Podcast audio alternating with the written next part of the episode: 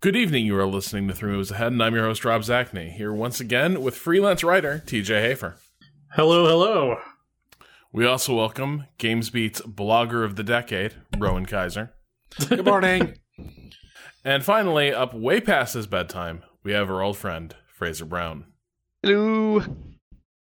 So, this week we're going to be talking about the decade that was the 2010s, the major trends that emerged to define the era, the games that stood out in their genres, and the games that tell the story of why some genres grew while others may have withered or even vanished. Uh, but before we get into those sorts of specifics, I think a good place to start uh, this discussion of like what happened across this decade. And I'm referring now to a very helpful one sheet that Rowan prepared uh, in advance of the show with big ideas and lots of important games we should discuss. So thank you, Rowan. I'm, I'm going to crib liberally from this as, as we go through. Uh, but one of the things you, you cited right out of the gate was this is a decade where digital distribution not only comes into its own, but also profoundly changes what it means to have a game come out and what it means for us to experience a game as an audience once it's live.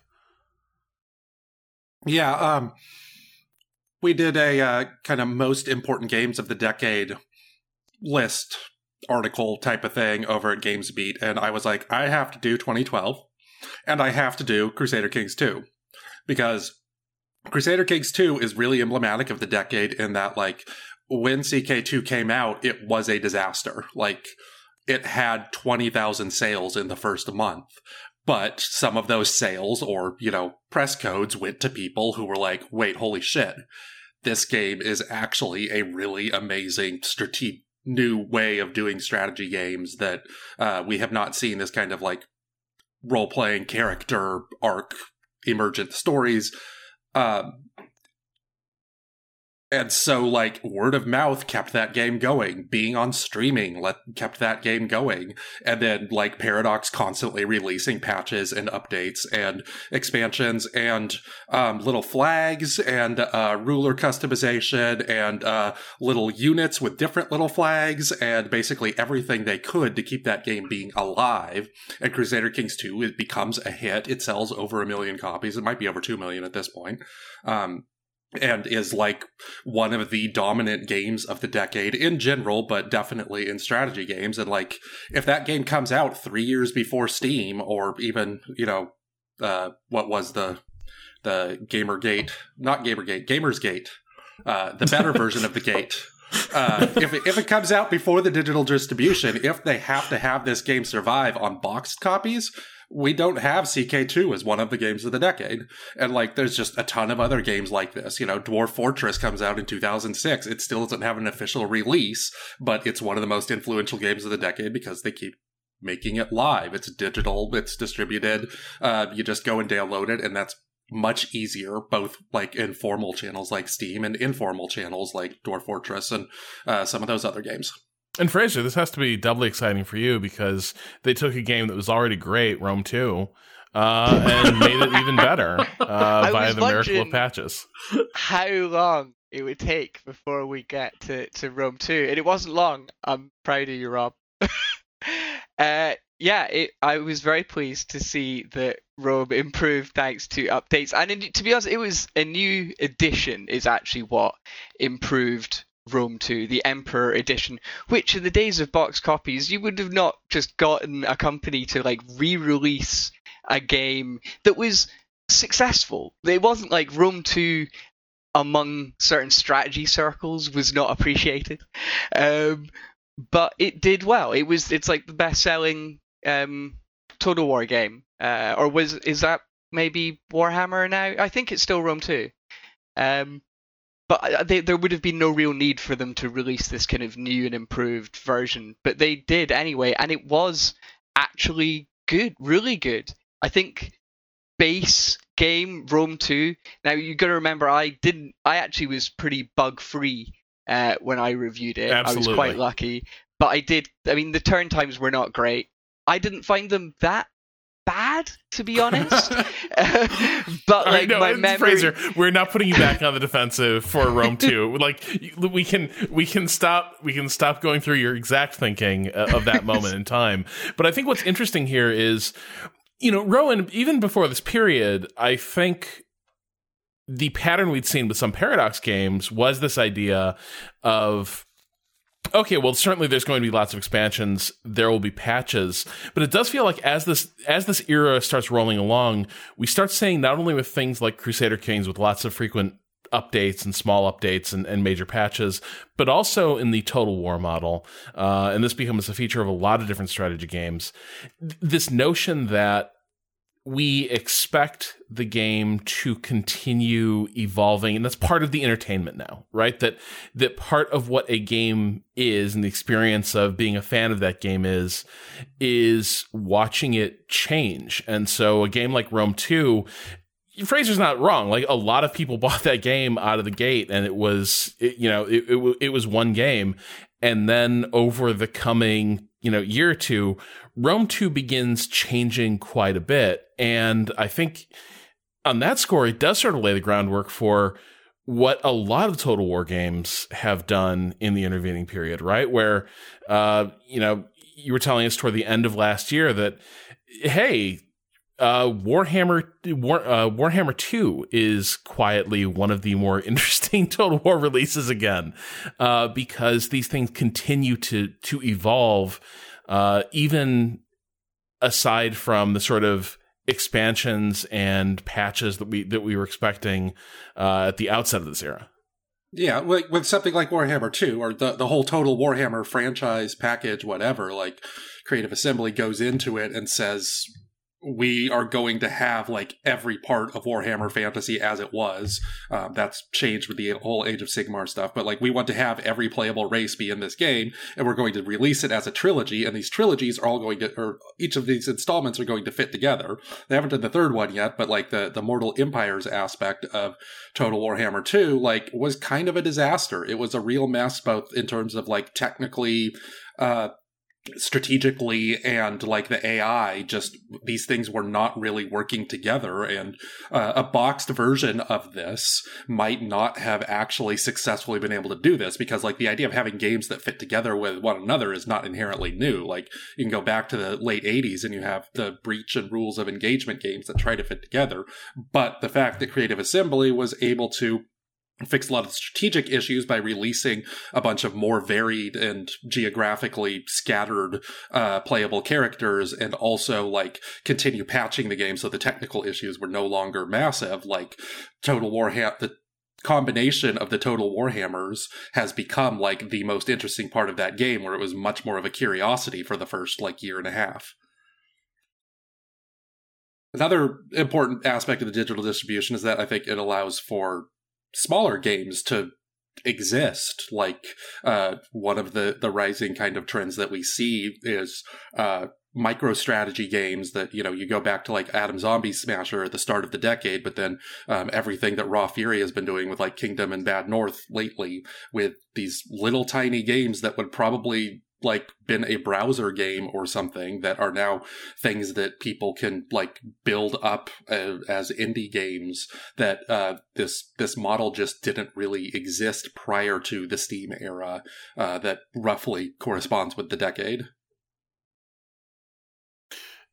No, and arguably the entire you know this this also sort of lays the groundwork for things like the long early access period access period yes. right like this is uh you know we've we, we sort of now it's its own special subgenre that you've sort of pulled out here but survival strategy not only came into its own but i would i would say that in general a lot of these games evolved along similar lines which is that the idea of them coming out and having a 1.0 release becomes less and less salient to their success. Survival strategy games not only become these sort of emergent, uh, you know, um, drivers of emergent narrative in, in, their own right, but a major part of what the experience of being a fan of these games is, is seeing the game itself be built and change and shift in real time.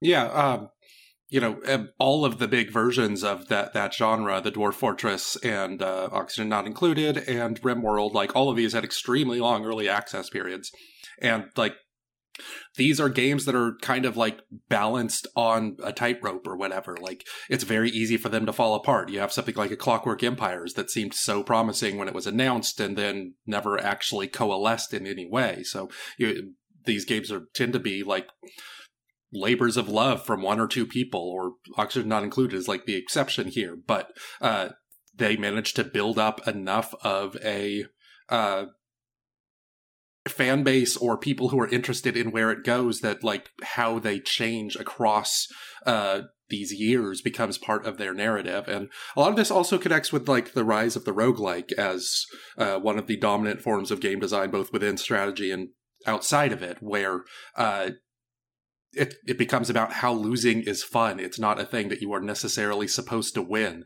It is a, a repeated challenge that you go through over and over because another game that we will almost certainly talk a lot about here is Darkest Dungeon, which is, you know, a roguelike tactics game that uh, went through a year plus of early access until they felt like they managed to like get that balance right and have that, you know, knife's edge that they're balanced on uh, work out.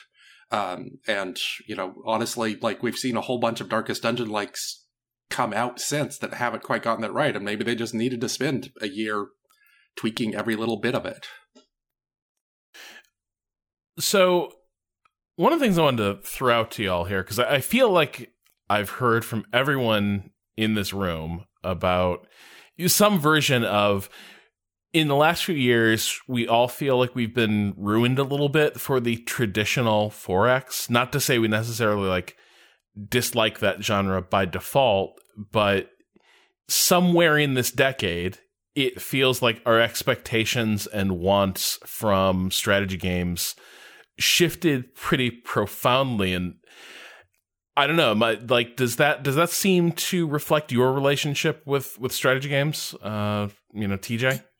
Yeah, I mean, I I think it definitely does. Um, I'm not sure what I would add to it that you know, longtime 3MA listeners haven't already hold, heard me say multiple times uh, here and other places. But yeah, I, I totally feel like games like Europa Universalis 4 usurped Civ for me almost completely.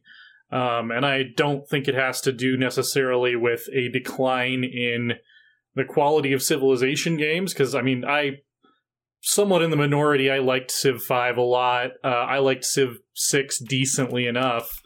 Um, but I feel like there's never a time that I feel like starting a new Civ campaign that I wouldn't rather start a new EU4 campaign. I mean, it was kind of the um Civ to me was always like the the play history game and it, there wasn't anything else out there that was in the same milieu with a different level of abstraction and when games started becoming available that kind of dialed that abstraction back a little bit I just found that I flat out like those games more. Like I just I don't think it's even comparing apples to oranges necessarily. I think it's like this is flatly for me a better version of what I used to play Civ for.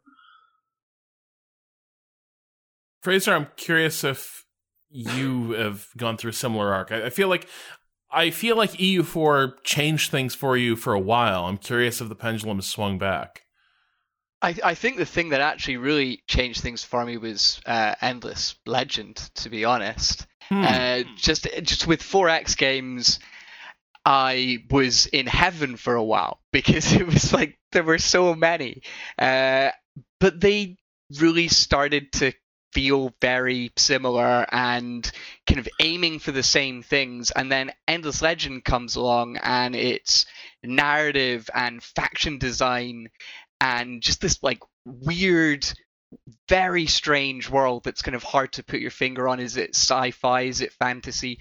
It was completely different. I think even though and i think today we still aren't quite sure if it's satisfying to play all the way through to the end game uh, it's just it felt like such a kind of landmark 4x game for me and i immediately realized that what i wanted was more of this narrative and maybe more of like other genres kind of bleeding into to 4X.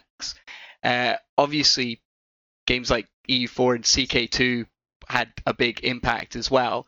Um, but I kind of I I put them in a different category. Uh, like I don't go, oh, I'd rather play EU4 than Civ or Endless Legend because I think they serve different things. They kind of tickle different parts of my brain. Uh, so yeah, it was it was really Endless Legend that maybe started getting kind of dissatisfied with 4Xs and their direction. Yeah, well, I think uh, one one reason Endless Legend I think um, is sort of more interesting than Civ to me these days is and, also another reason I like EU4 and, and those sorts of games is it's it's about the types of stories that you can tell. I feel like in a traditional 4X game, you're always kind of telling the same story over and over again, and there's you know variations on the theme. Um, but you know the the endless games insert these kind of micro stories, and also Age of Wonders uh, does this as well. Um, they insert these kind of micro stories that are interesting along the way. Um, and then, you know, something like EU4 or especially CK2, there's so many different types of stories you can tell that aren't just uh, this like blobbing, you know, become the world hegemonic empire sort of thing um, that's been the bedrock of, of 4X for a very long time. Um, you know, I like to be able to tell smaller stories. I like to be able to tell different kinds of stories when I'm playing a strategy game, uh, whether that be something smaller scale, whether that be, you know, playing tall, um, setting my own objectives. I know is something we've talked about in relation to Civ and how it kind of forces you to pick an objective and stick with it. Uh, from the beginning of the game, and that's kind of to the detriment of its ability to be a fun story generator in a lot of ways. Um, so um yeah that's yeah, that's I'm, yeah, yeah mm, well i think I think this ties into some of the other things that we've talked about or wanted to talk about, and one of them is the idea of like losing being fun. Right. 4X, specifically Civilization, started building itself about the idea of the end game, getting to the end and winning. And I always liked the idea of Civilization as kind of a, you know, building yourself up and seeing how the simulation runs. And those were the mods that I tended to play for previous civs, but uh, those became less viable as the game got like more graphically complicated and focused on kind of an aesthetic experience that Firaxis stopped like opening it up quite as much to modders as Civ 4 had been. Uh, but, and this like pointed them in the direction of, you know, you want to win. And that's just not what I got my entertainment out of Civ for. Uh, well, it's what I got my entertainment out of Civ 4 for, but uh, not. Uh, yeah. I, I think I think that, we all there's a pun there, but uh, I, I, I got the pun backwards there. Uh, but yes, uh, the other thing that I think is going on that uh, the the trend that um, 4X games kind of run into, which ties along with the digital distribution, and also talking about real time strategy games, which had uh, also started the genre, also started the decade as one of the dominant genres, is that like because of digital distribution, these sorts of games that were treated as the default of strategy games, like you either had a Civ style 4X or you had an RTS and those were everything that's going to be on the shelf. Well, what if those aren't the things that people actually liked the best? And we see all these other styles of games that are coming out and maybe more appealing because they managed to hit streamers or whatever, uh, you know, after action reports, that kind of thing, they hit that better. Or, you know, people just happen to be like, actually, yeah, I, you know, prefer to play these survival strategy games, or I prefer to play these uh, paradox style grand strategy games to the the things that we have been had forced upon us by the major corporations being unwilling to uh, experiment, and you know, we had more options because of uh, digital distribution to see that actually, yeah, you know, these major corporations might have been wrong to you know, shove strategy games into those little boxes. The thing that's weird though is that we've had like a decade basically where StarCraft 2 is the most popular RTS, which is what, and it's really traditional. It, you know, it's based on StarCraft. It's it's very much the sort of RTS you're talking about, and they did largely vanish. But this one stuck around forever. It's never. It's like I don't know anyone who still like plays StarCraft 2, but it's still around. And I think the only real kind of leftovers of the RTS are, are, are MOBAs, really, which even they are on the decline. I mean, League of Legends is still ridiculously popular. Um, to the point where even something like Team uh, Teamfight Tactics has millions and millions of players compared to um, Dota Underlords, which is like twenty thousand or something like that. Uh, Twenty thousand is a hell of a lot. yeah, but compared to Teamfight Tactics, Yes. it's peanuts. That's that's what I'm saying. You'd normally think that would be a healthy number, but and compared to what Underlords actually started with, which was something like 200,000 concurrent players, uh, it's not great after six months. I don't know. Um, That feels like a normal trajectory to me. Yeah, I don't know. It's I I, I feel like it seems because it's not plateaued yet. It's still going True. down. Um, but like, and I mean, these are obviously they're not MOBAs, they're auto battlers, but they're both spawned from MOBAs. Um, and yeah, I think I wonder if people are just sick of that trend and they're going to move on to the next thing. And I hope that next thing is not a traditional CNC style uh, RTS, but still an, a recognizable RTS, something new, but still something from that genre, not some spin off like a MOBA or something like that. Uh, Um, I, I don't see how they're going to come back. Uh, it seems that people just aren't that interested in buying them. But then you get these little blips. Like I'm, I'm pretty sure the the Age of Empires remasters have done pretty well, and we've got a we've got a new one coming up as well. And I wonder if uh, now's a good time for something like Age of Empires, where it's more of a hybrid. It's like big 4x strategy style stuff is still pretty popular at the moment. Maybe something that merges Civ and an RTS is actually something that people are interested in again. I, I think they were really interested in that in 2003. I think that's one of the best RTSs of all time, and I would love a sequel to that. But otherwise, yeah, ban the genre. I think I think the RTS is actually just a really interesting place to look at. It, it, it feels like the RTS in what happened to it across this last decade and maybe a little bit more. There's some microcosmic elements of just things we saw across games in general. But like Fraser, you led this off by telling about StarCraft 2, uh, sort of being the biggest and having this really enduring popularity and being a pretty substantial success.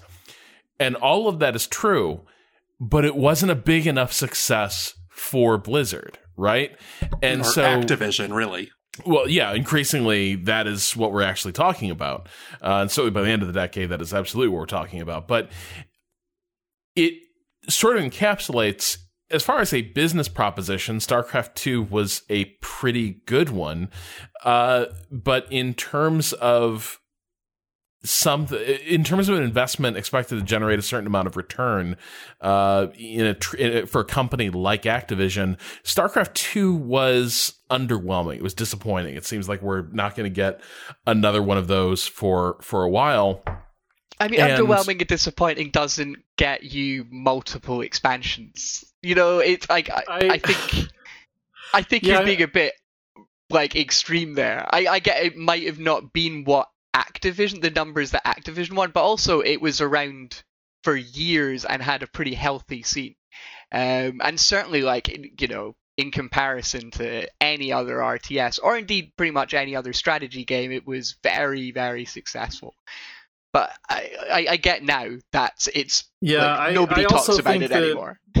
Yeah, like I I think that the investors got don't don't really see the bigger picture and they kind of decided to throw it away too early. As somebody who was like heavily invested in the StarCraft 2 pro scene for like 5 or 6 years, um, that I mean that seems to be the general sentiment among people who were around for that era is that the support from the publisher wasn't really there when we would have wanted it to be and they didn't really take a you got to spend money to make money attitude to make it sustainable. Um, so I'm not sure if that was a lack of Look, I- interest as much as like, oh well, well, Hearthstone's our new thing now, and like, okay, all the YouTubers who used to play StarCraft are going to pivot to Hearthstone, and this is big and exciting, and we're going to put all our weight behind this. Like, oh, let's do let's do a MOBA now. Let's shiny objects. Let's just keep the keep the thing moving, keep people buying more stuff. And it paid to- off with to- Hearthstone, but not Heroes of the Storm, which of course has been like just a bullet in the head, Here's which the is a Storm a raw deal. It's it's Here's- one yes. of the only two good MOBAs that were ever made. and I am so sad. Uh, I've tried all the other ones and they're all just shite. But Smite and Heroes of the Storm are fantastic. This is Um, not me saying it too. So it's yeah, I, I feel so bad. And and obviously it's still around. It's still and it's it's more than just being maintained. It's being actively like updated. But the fact that they've just cut the pro scene entirely, it's dead. Well then Yeah. that's it. That's the game dead because it's a MOBA for fuck's sake. Uh, it's it boggles the mind, and I feel really bad for all the, the devs that actually worked on it uh, because it does just seem like it wasn't given a real chance compared to Overwatch and Hearthstone, which has been they've both been lavished with attention. Uh, yeah, it's a bit of a shame. Anyway, Yeah. on you go. to, to to go to the macro element here, like one of the trends that we see across gaming is these like you know the mega publishers, the EAs, the Activisions, and so on. And what they're looking for are living games with constant microtransactions that will just keep the money flowing constantly. They want everything to be FIFA Ultimate Team. And StarCraft 2 does not have that. Hearthstone does have that. World of Warcraft kind of sort of has that. Overwatch has that. So you see Blizzard, like they obviously wanted Heroes of the Storm to have that, and we could talk about all the ways that they failed, but Well, and that's that's the Uh, frustrating thing about StarCraft 2 is that maybe this was a Blizzard thing and not an Activision thing as weird as it is to say cuz we were saying for years give us skins. Like we want we want to spend more money on this game so you will put more attention towards the pro scene and keep this scene alive. We were like give us give us stuff to spend money on. We'll spend money on it. Look at what Blizzard is doing with the Dota compendium, which they kind of did their own sort of half-assed version of at some point. But yeah, that I mean, that's fair. But it's like, yeah, we were asking Yeah. for more Well, stuff to spend money on. but- yeah, but I- for a long to- time. I- I- to, just to keep it bigger though like you see these major publishers the huge ones just generally getting out of even considering strategy games um, with one exception and that's sega who's like gone all in on it but uh, you know it fell back into it, fell backwards Yeah. into it almost is the way to put it, right?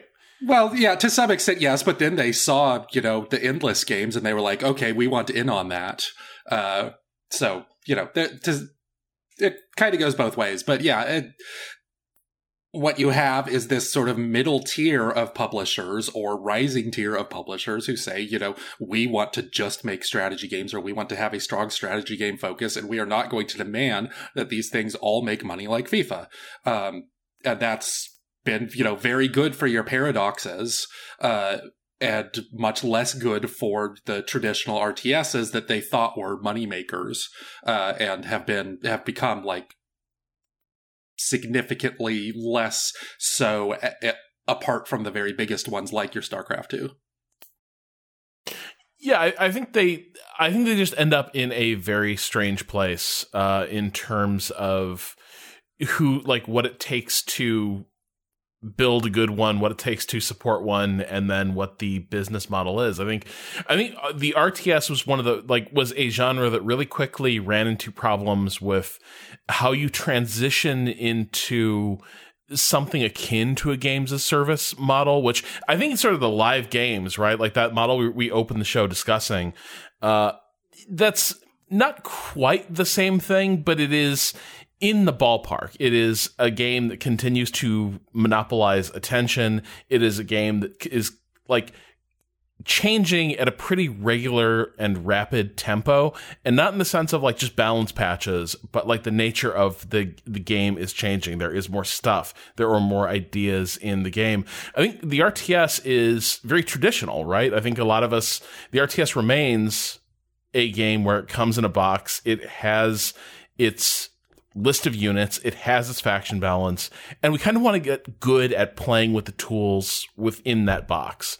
Uh, and you maybe expect balance patches, but you're not necessarily looking for the thing to be constantly flipped on its head uh, on on a regular basis. And I think this is one of the things that makes RTSs just ends like ends up putting them in a weird position. And I'm not sure to this day, I'm, I'm not sure to what to what degree it is even fair to say RTS games stop being popular or or or stop succeeding so much as it is they fail to grow with the rest of what is happening across across gaming, right? That they, they fail to experience the same audience growth and begin servicing a dwindling segment. But you know, Company of Heroes 2 feels like it made a pretty yeah. good go of it there for a while. Like I like the weird thing is as, as grim a decade as this was for the RTS genre, uh, maybe as, in terms of its place within games, I look at this list.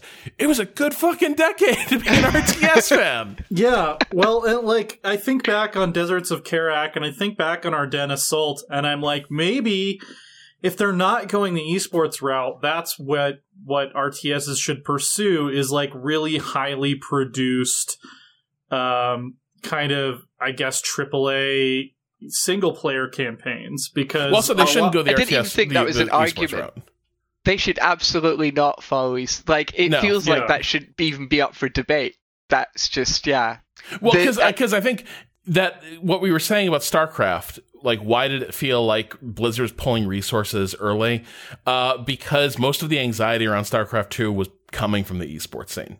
Uh, Yeah. that that was a community that could never stop, like hearing the footsteps of the MOBAs closing in, and could ne- and never stopped feeling like, oh, we are we are not getting the attention we should be getting, or we are not getting the responsiveness we should be getting, and so it ends up being a really negative, uh, ends up being a really negative conversation. And I think this happens a lot with really intense competitive scenes, whereas I think slightly more chill scenes. It was just fun to play Deserts of Kharak. Uh, Yeah. Northgard was just a good time. Well, the and the other thing is we never got a Dota out of the StarCraft 2 scene. And I think a big part Thank of that God. wasn't it wasn't that there well it wasn't that the the the the modding resources weren't there, it's that they completely bungled the launch of the StarCraft 2 arcade in like the most I guess baffling but also sort of expected way possible where they tried to turn it into this super curated thing. Uh, whereas I think if StarCraft 2 had just launched with the custom game browser from Warcraft 3, there would be a lot pe- more people still making and playing StarCraft 2 custom maps today. I I wonder actually how many people are like what's the population of StarCraft 2 at the moment because I bet it's actually pretty healthy for any other normal game. Like I think we moved the goalposts for what a successful game is because the esports stuff might have dwindled a bit in the end if you've got a game that loads of people bought that got like three big expansions and was written about and discussed for a whole decade a lot.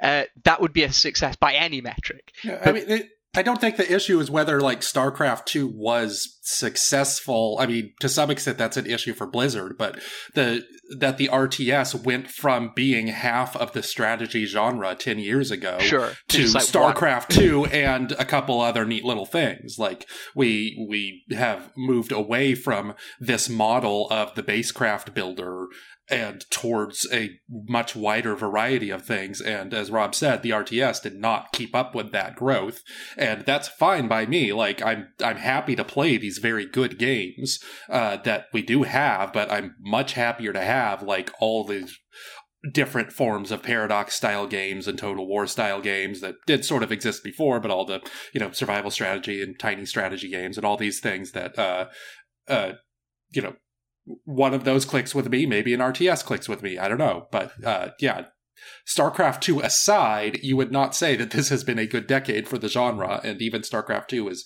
dubious Yeah, except in that playing in the genres was Yes. okay this decade. As- I- but some of that is also maybe pumped up by the fact that we have more things coming out that are maybe on that borderline of what an RTS is. Speaking, which I totally forgot on the list to include They Are Billions, which is a very interesting trend. Oh yeah. Um, There Billions was really, really good until it was finished, and then they added that campaign. And what a nightmare. Oh my god. Uh, but like the but core what, what concept be more of They Are old school, Billions Fraser? Is Just Yeah, a well, I mean- meaningless garbage campaign, fluffed out. Like th- that is so Age of Empires. It's it's incredible. It's like man, there billions. What if this was a million missions long, and one you're playing with three units for half of it? one thing that's been really interesting about like the the modern Age of Empires, um, the the kind of remasters and the uh, more recent expansions, uh, is that there's been a lot of effort into making the campaign missions very different very there's a good mix of kind of sandboxiness and scripted stuff uh, and like they're throwing in just dramatic clashes and uh, it's it's some real epic stuff actually and some really weird interesting mission design. Uh, so when i played uh, age of empires 2 definitive edition uh, it was I was really surprised to see the new like DLC that they'd added onto it. Um, was like felt really quite modern actually. Uh, obviously, it helped that the game had been updated, the UI, the graphics, it was all 4K fancy, but it was the actual mission design that I felt made it feel more like a modern game rather than it's like the 97 uh, version. Uh, it's they're definitely worth a try. I'm not sure they always work. They feel like um, they're better than mods, uh, but they have that sort of rough edge experimental feel to them. Uh, but I don't really think the original Age of Empires campaign seemed that polished and high end anyway. Uh, so I don't think it's not like the bar. What you don't love high. a guy with a broad French accent talking about like following Joan of Arc into battle. Sacre bleu, there she was, the lady. That's one thing I missed. They updated all the voiceover, and the No! voiceover's the voiceover's all right now. And I'm like, no, it's Oh, not. It's I don't not want that. the worst thing. It was, it was like not Monty Python level uh, bad anymore, Oh Uh, man, and I kind of miss it. Yeah, no one's doing like the dodgiest French accent you've ever heard. the Uh, good they've old got- '90s. They got a and Frenchman in there. Uh, they've actually got people from the right place. You could play. You could play just absurd national stereotypes completely straight, and people wouldn't question it. The the good old 1990s. a faraway period. Yeah. uh, but but I also think we end up with things like uh, certainly a a spin-off of the RTS genre that we've ended up spending a lot of our time playing around here uh, has been stuff like you know we went from Ruse to the War Mhm. Game series to Steel Division, uh, Yeah. which I think has been really effective at sort of getting away from what the the legacy of the base builder RTS and getting closer to the fun like you know this is a war game. Like this is about pushing Mhm. cool units around and the way their weapon systems and tactics interact uh, without necessarily the hassle of always having to think back to i think this is you know every other rts is always about oh, how's your macro? Right? If you're watching your cool units having cool battles you're probably not spending enough time back at the barracks pumping more out. Uh, whereas I think one of the charms of the war game series uh, is that you're mostly just focused on getting the most out of those units once you deploy them. it has almost at times a turn-based pace. Um, it can be almost a little bit lackadaisical sometimes. It, it, you can sort of just you you can spend a little bit of time zooming in and just admiring things happening and your tanks going through the mud uh, and soaking up a bit of damage. Uh, yeah, it's very enjoyable. I swear, Fraser, one of the wildest things that we have happen with Steel Division 2 of late is at one point we were, we were playing it on uh, with the 3MA group at some point, and we just gotten rocked, and we needed to stop and think about how we were going to fight on this map with a set of units. And we had like a 15 minute like meeting over Discord uh, about like how we were going to play a map where sort of the fire missions were going to be, who was going to be responsible for what sectors. Uh, it was a weird and wild thing, but it was one of the coolest collaborative. You know that thing we're always talking about uh, with like, man, it- we should we should play the the Take Command series or the uh, the Scourge of War series collaboratively, uh, where we're all like little generals fighting alongside each other.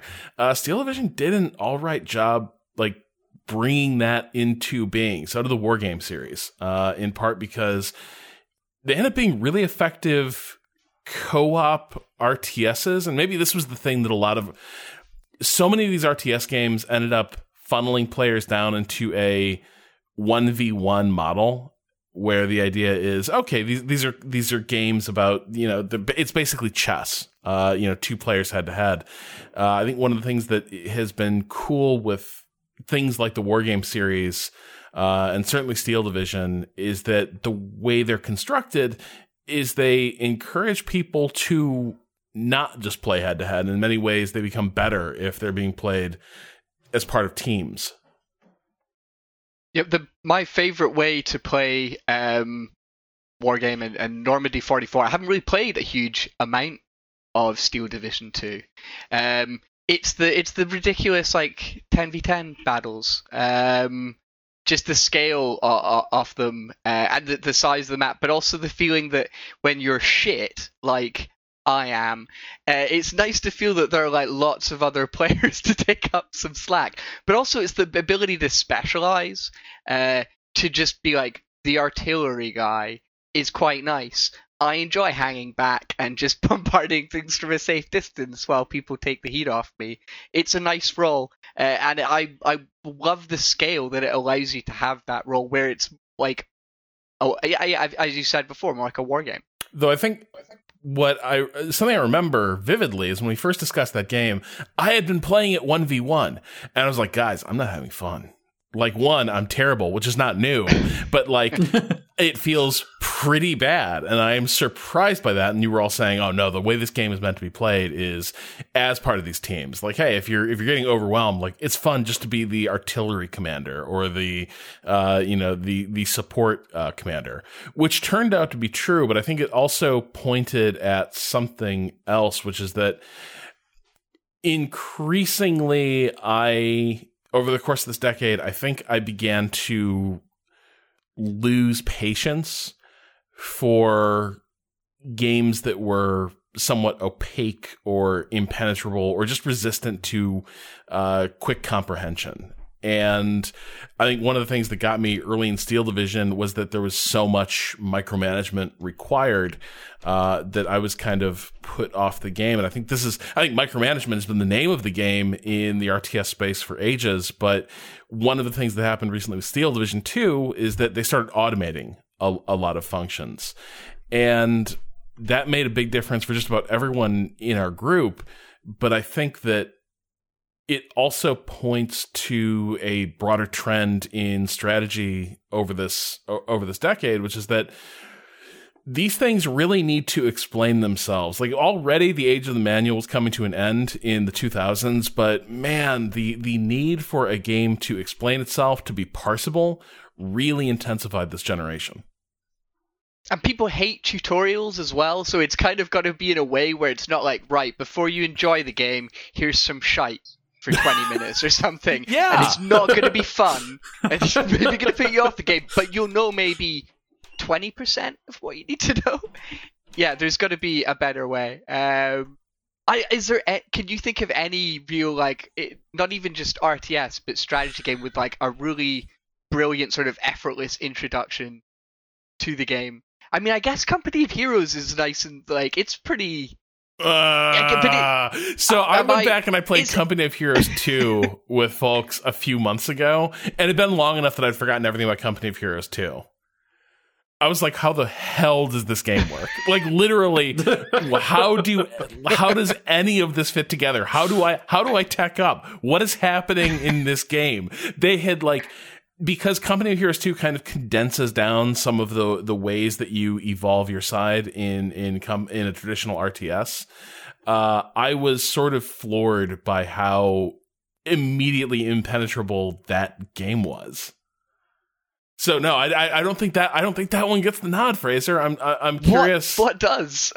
I'm really trying to think. Like there are plenty that are not that difficult to grasp, but where I'm actually something sticks out is good at teaching you how to play to go back to the 4X and why the 4X became the default model of strategy games, Civilization has become really good at being the strategy game that people who don't necessarily like strategy games are able and willing to commit to. And part of it is just that Civilization is just super pretty. Like Firaxis has done a really good job of updating the aesthetics in the past few versions to make it a, a generally great experience. But the m- nature of the 4X is that you start with a very small part of the map and you start with a very small range of choices and as you see more of the map, you also get more choices. So your kind of understanding of the game world as your civilization expands is also the understanding that you can have over how the game works. Um, and that's part of the reason that, you know, people non-strategy game fans are still going to go, go towards civilization even if you know people like us will turn their nose up at it. And to some extent rtss have a similar kind of vibe if it's the 4x they're like super fast 4x's in certain ways. Um, but well the and then also when you go over to survival strategy games they have a similar kind of feel where the possibilities that you get increase as the size of what you're dealing with increases. They just are still working on getting that interface right. But yeah the the 4x especially civ has maintained its power in part because they're actually really effective at training people to play the game just by the nature of the game. I think with survival strategy though, it's uh, because I, I don't think that I don't think any of them are easy to get into at all. Um, I think it's just that like when you fuck up in a survival strategy game, Yeah. it's part of the game. It's like Uh-huh. you're just like, oh well, uh, and you carry on. So it's it's more like it expects you to fuck up. So it's not that big a deal if you don't know what you're doing. Because I think there, even something well, I mean, especially something like RimWorld or Dwarf Fortress, Right. very very impenetrable uh, Uh-huh. it's not something i would ever recommend to someone who's not really played much sort of strategy or management or anything like i would find something a little bit simpler to, to get them to ease them into the genre first Um, Right. But then, like with Dwarf Dwarf Fortress, when you when you screw up, it's hilarious. Like Sure. most of the good Dwarf Fortress stories you hear are about how everything went terrible. Uh, and and I think but i think it could be more way, fun yeah. if that happens when it like things can go wrong and fun emergent stuff can happen but you don't have to be clueless like i, I don't necessarily like failing because i didn't understand the game uh, although to you know you get used to it in survival strategy games i'm fine with it but i think there are better ways to get that kind of entertaining failure Well, the I mean, part, the, part of the reason I bring it up is because it has that appeal, right? sure Uh, being willing, being accessible is half what how the game actually, you know, the interface actually works, and half of it is I want to engage with this, and you know. Something like, well, Dwarf Fortress, like the interface part is a lot, but even like a Rim World, you can start to parse it because you want to parse it. You might not know how you should react, but it has that appeal. A Crusader Kings, once you start getting into the story, even if you have, like, I played a full, you know, 400 year campaign when it came out without knowing how to build buildings. That was fine. I had a blast. Uh, that part of the interface is still utterly bizarre, but Crusader Kings has that appeal, even though its tutorial was pretty bad. And, like, you know, I understand that it's gotten way better, but like having played previous EU games, like gave me a leg up into getting into that game. But even like you get someone who understands, you know, this is going to create Game of Thrones like stories, they're going to be more willing to to go into that. So yeah, interface on one hand is super important, but also what the what the game is actually convincing people to want to do is also part of it. I don't know what you're what you're talking about with the building interface. You see, you've got a building tab, and then you've got a hospitals tab, which is also your trade post tab if you're a merchant republic or if you own a Silk Road province. And then you've got your Great Works tab, uh, and then if you're a republic, you also have your palace tab. Uh, it's only like six tabs you have to keep track of for buildings. I don't know why you're you're dissing on the interface so much. why would you not play ck2 if you weren't horny for tabs uh, I, don't understand, I don't understand Among other things, Look, the great there's nothing more elegant than nesting things under tabs. And the more Yeah. like the more like Matryoshka doll like your interface becomes, uh, the more tr- invisible and transparent it is, and the more enjoyable the game. It's Um, great. You're like, this seems really simple, and then 15 clicks later, you've ripped your hair out. Well, I mean, this is like this was kind of my experience playing Oxygen Not Included to an extent. I was like, man, what great tooltips! Hover, hover, text appears. It refers to something else. like I move the mouse a pixel over, the text completely changes, and now I'm learning about something else. And then it's like, why don't you open this? And then it's like, oh, there's so many tabs. Uh, and that's that's been kind of my experience with a lot of uh, it, it's it's like tooltips were the one ring in in, in some ways of interface design. Like at the start of this decade, we are like, man, with these tooltips, uh, it's really making it so much easier to learn how to play games. Like they they are cutting edge. And then by the by the end of this decade, it's like everything's got a tooltip. In fact, we're gonna have multi-page tooltips. How about a tooltip that you have to scroll down to read read the full tooltip? It's a tooltip or, or a that, tooltip. The linked tooltips are, are brilliant. Or, it's like you think you read tooltips in Pillars of Eternity. Yes, that was yeah. I loved shit. that at the beginning, but by the end, I was like, fuck off with this new mm. country. I'm not clicking on it. I'm not reading another paragraph of some fantasy bullshit. Uh, uh, and I love that game. Hard disagree, so Fraser. The like as as a devotee of Jonathan Strange and Mister uh, Norrell, I am all in on the lore tooltip as the equivalent of the like fan the the footnote to your fantasy book. Um, I, I like it, but it just that. becomes so over the top. Like there's it's it's you know the uh, how you've got uh, bre- a breast entry in Wikipedia. It's almost like that level. well, I think we got our name for the show here.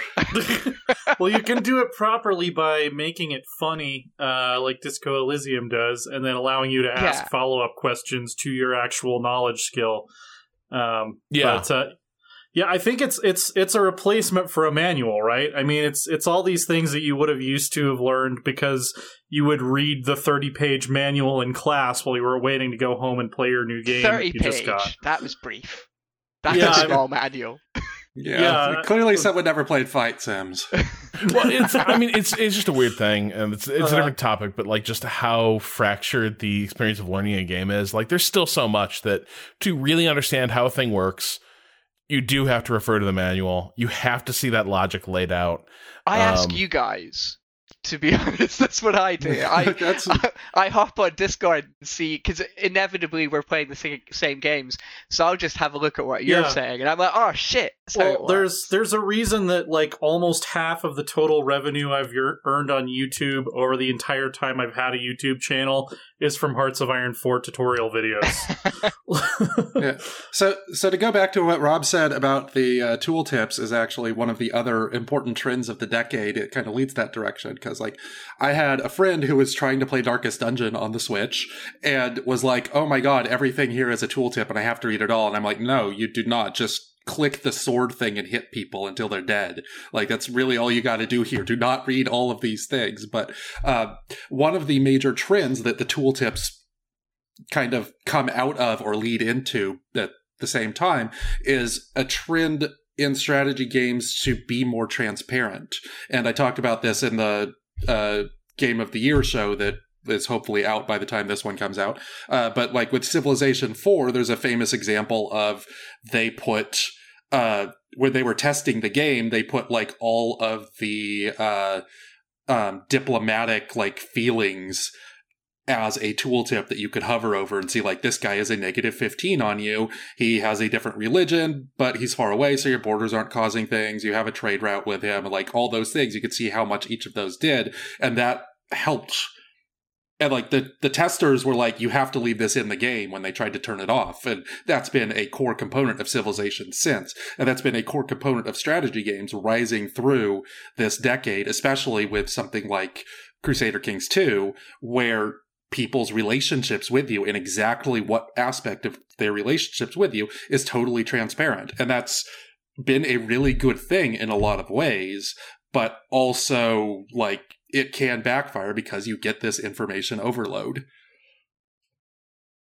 Can we just pause here and say what a good job Three Kingdoms, Total War Three Kingdoms did at like but achieving yes. the pinnacle of a lot of these trends and like really getting across a different sort of Total War game uh, documenting it pretty well via tooltips and uh, other uh, sort of inline instructional elements, and making it all feel pretty seamless and and smooth.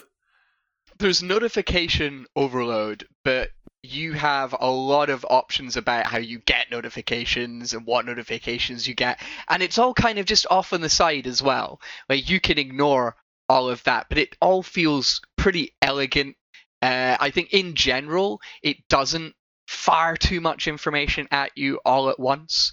Um, I think it also helps as well that we're looking at the most beautiful map that Creative Assembly has made as well. So it kind of just eh, like it's immediately makes I think having an elegant interface to match that immediately just makes it feel like really cohesive. I mean, I think that aesthetics having strategy games with really good aesthetics has been a major trend in the decade as well. Like, um, we haven't even Shogun mentioned 2. Shogun 2 is a, a critical game there. Um, we haven't even mentioned XCOM yet, which XCOM was a Yes. crossover hit for a very traditional tactics game because And XCOM established a UI really because it's still very Yeah. much in use in pretty much every tactics game. Yeah, and like XCOM looked and felt like a Mass Effect or Gears of War tactics game. Like it Mhm. it felt good to play. It, the graphics are not like stunningly great, but like they did their job with the animations and the sounds and all the kind of feedback that you get. Uh, They age well as well, actually, like because there is that cartoony element to them that I think, ha- like now going back to the original XCOM, uh, it still looks pretty good. I think it's certainly going to age better than um, like the original UFO Unknown. Well, and I think we saw like a a, a very like significant ramp up in visual fidelity for genres that normally don't pay a lot of attention to that, like you know, grand strategy and war games in particular. If you just look at you know every Paradox game in order, just post a screenshot of each, just how much better looking they got. Uh, you know, release after release after release, and like I'll be the first first to admit I'm shallow. I didn't ever look twice at Victoria 2 because it looked like an ugly game that I didn't want to play with ugly You menus and an ugly map. dirtbag. I went back and played it later and really liked it. Uh, but yeah, even CK2 at first, which is now my game of the decade, I was like, I don't know, this kind of looks like garbage. Uh, EU4 was I probably still the like the first one that original was- CK aesthetic, Well, which like- is like not like helpful at all. It's such a bad one to use for a Yeah. game, but it looks like a lovely map that I might have in my flat to show that I'm learned. there you go. Uh, but yeah, I, I feel like the the fact that these games started to look more modern, started to pay more attention to things like sound design and um, you know, good design principles in in your menus, uh, particularly with Three Kingdoms. Um, yeah, I think that has a major effect on making the genres more approachable to people who might not have looked at them previously. and, uh, to give a particular shout out to Amplitude on how they did the, have done their interface things, and especially with Endless Legend, both the map and just how this is a weird ass science fantasy game that seems really appealing because that's a company that really wanted to focus on making their games feel uh, like aesthetically valid as well as being good strategy games that play that way. Like that, I think they've been uh, you know, alongside Firaxis and Creative Assembly have have really pushed that. Yeah, it's like I think all of the the endless games. I think going back to the first endless space as well, actually had a, a very clean uh, UI. Uh, not as good as the later ones, but it was basically kind of going for the same thing. I think it's really minimalist, but at the same time, you look at the map and the interface, and you immediately have pretty much all the information you need from just some icons and numbers that are pretty clear.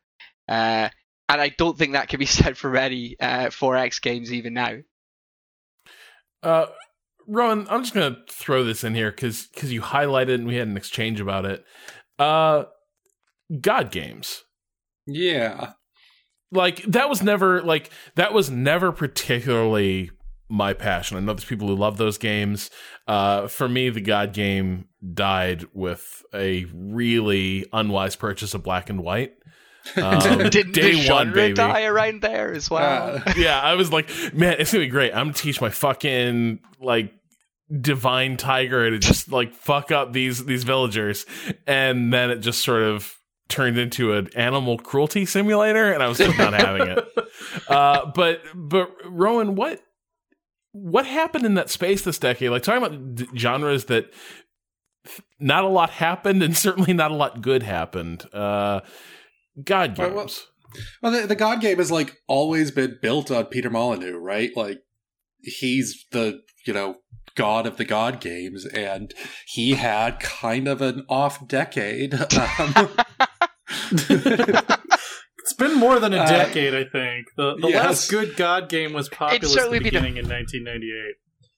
But this has been the decade where it's really all fallen apart for Peter. I think. yeah, uh, but like uh, I find like if we want to talk about paths not taken, like Godus is one of the stranger games of the decade, and I like. It's not I even was- strange. It's just shit.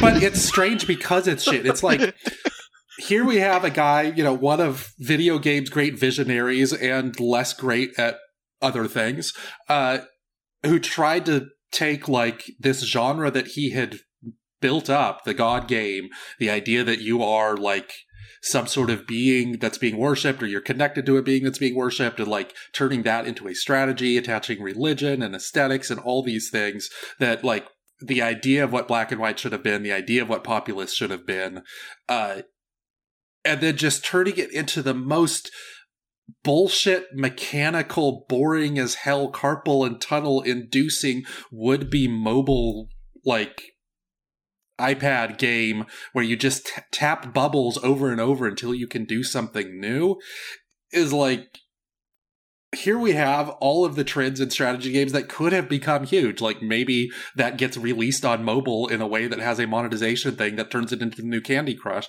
But instead, it's an epic disaster and good.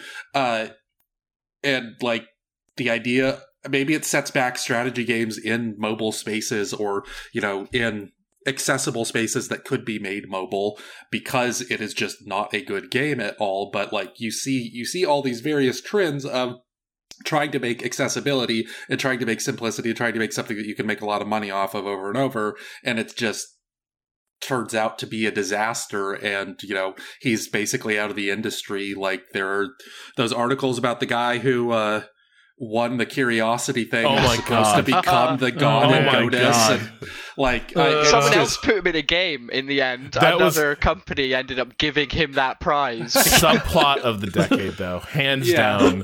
The no, go for it. So yeah, yeah, I mean, th- there are other interesting things. Like I liked Reus, uh, or Root. I, I don't know if I'm supposed to give it two syllables. Yeah. Reus. Yeah, like they, yeah. Uh, I liked it. It was like kind of messy, and it was one of those games that had like way too many tooltips and was you know over over information you and finicky because of that. Sort of like Civilization ended up becoming, but like that was a decent idea. And then they went and tried to make another God game that was kind of like Godus, and that it was just incredibly mechanical with no sense of joy or fun Well, behind it, in and how that between they company's had that- closed. in between, they had the uh, the other game. What was The it Renowned called? Explorers. Yeah. And wait, is Ab- um, Abbey? What's Abbey? I think so. something. It's I like- closed. Yeah, they closed because that God game was a disaster. Oh man, yeah, it wasn't. I played a tiny. I was really excited about it because the previous two games had been great. Uh, that's disappointing. But we skipped over it. But um, Godus didn't actually just die. It spawned an RTS as well. You might What? not have played it. Uh, it's called Godus Wars, and it's also really shit. Uh, and it's got all the same problems. It's this stupid click clicky RTS that's really simple because that's what people want from this genre that's had hardly any games. This really stripped down, simple, truly hideous looking game. Uh, yeah, it was garbage. Uh, I don't think very many people played it. Uh, but yeah, if you want it, it's still in early access uh, and has been since 2016. Okay. That is th- th- that is grim. Uh it's it's funny like the the nostalgia wave brings back like re like tons of good remastered editions. We got a lot of great remastered RTSs. But in terms of the track record of like formerly beloved or iconic game designers stepping back into the ring, not a great decade for the comebacks, right? No, uh, no. Um, Sorry, Maybe Lauren. just old people are bad. oh, you you want to get back into get back into game design? Okay, boomer. Yeah. there's yeah, there, there's there's a lot of elements of it it seems like a very tough thing to step back into given the pace of change and just like the institutional knowledge of how game development works on different platforms and different tools. Uh, it seems like a tough thing to to spin back up if you've if you've been away from from it uh, for a bit. Uh, I'm looking at the tactics list by the way. We're talking about XCOM and uh, like easily the probably the most influential and important tactics game of the decade, maybe. But I'm looking I at mean, this maybe list. maybe strategy game. I mean, I don't know. Like, it's been an, a pretty good decade for tactics games. I think just XCOM in general has just been part of like uh, the discussion around games for the whole decade, basically, or at least what eight nine years. But my feeling is there's been so much imitation of XCOM, and I feel like there's just so many good ideas that there, there's so much other quality imitation uh, we we could be seeing out there. Uh, where where are the people ripping off uh, Battle Brothers? Where are the people building a Fire Emblem style visual novel campaign I around a Battle Brothers t- style game? There are like three thousand games on Steam every five seconds. I bet all of these things are being catered to. Rob. Probably. The problem right now is just well, that's The against another discoverability issue. issue.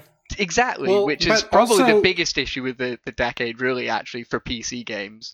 Uh, is like how hard it is actually to find these games, and like our inboxes are all going to be filled with stuff we just end up overlooking just because it's impossible uh, to keep up with them.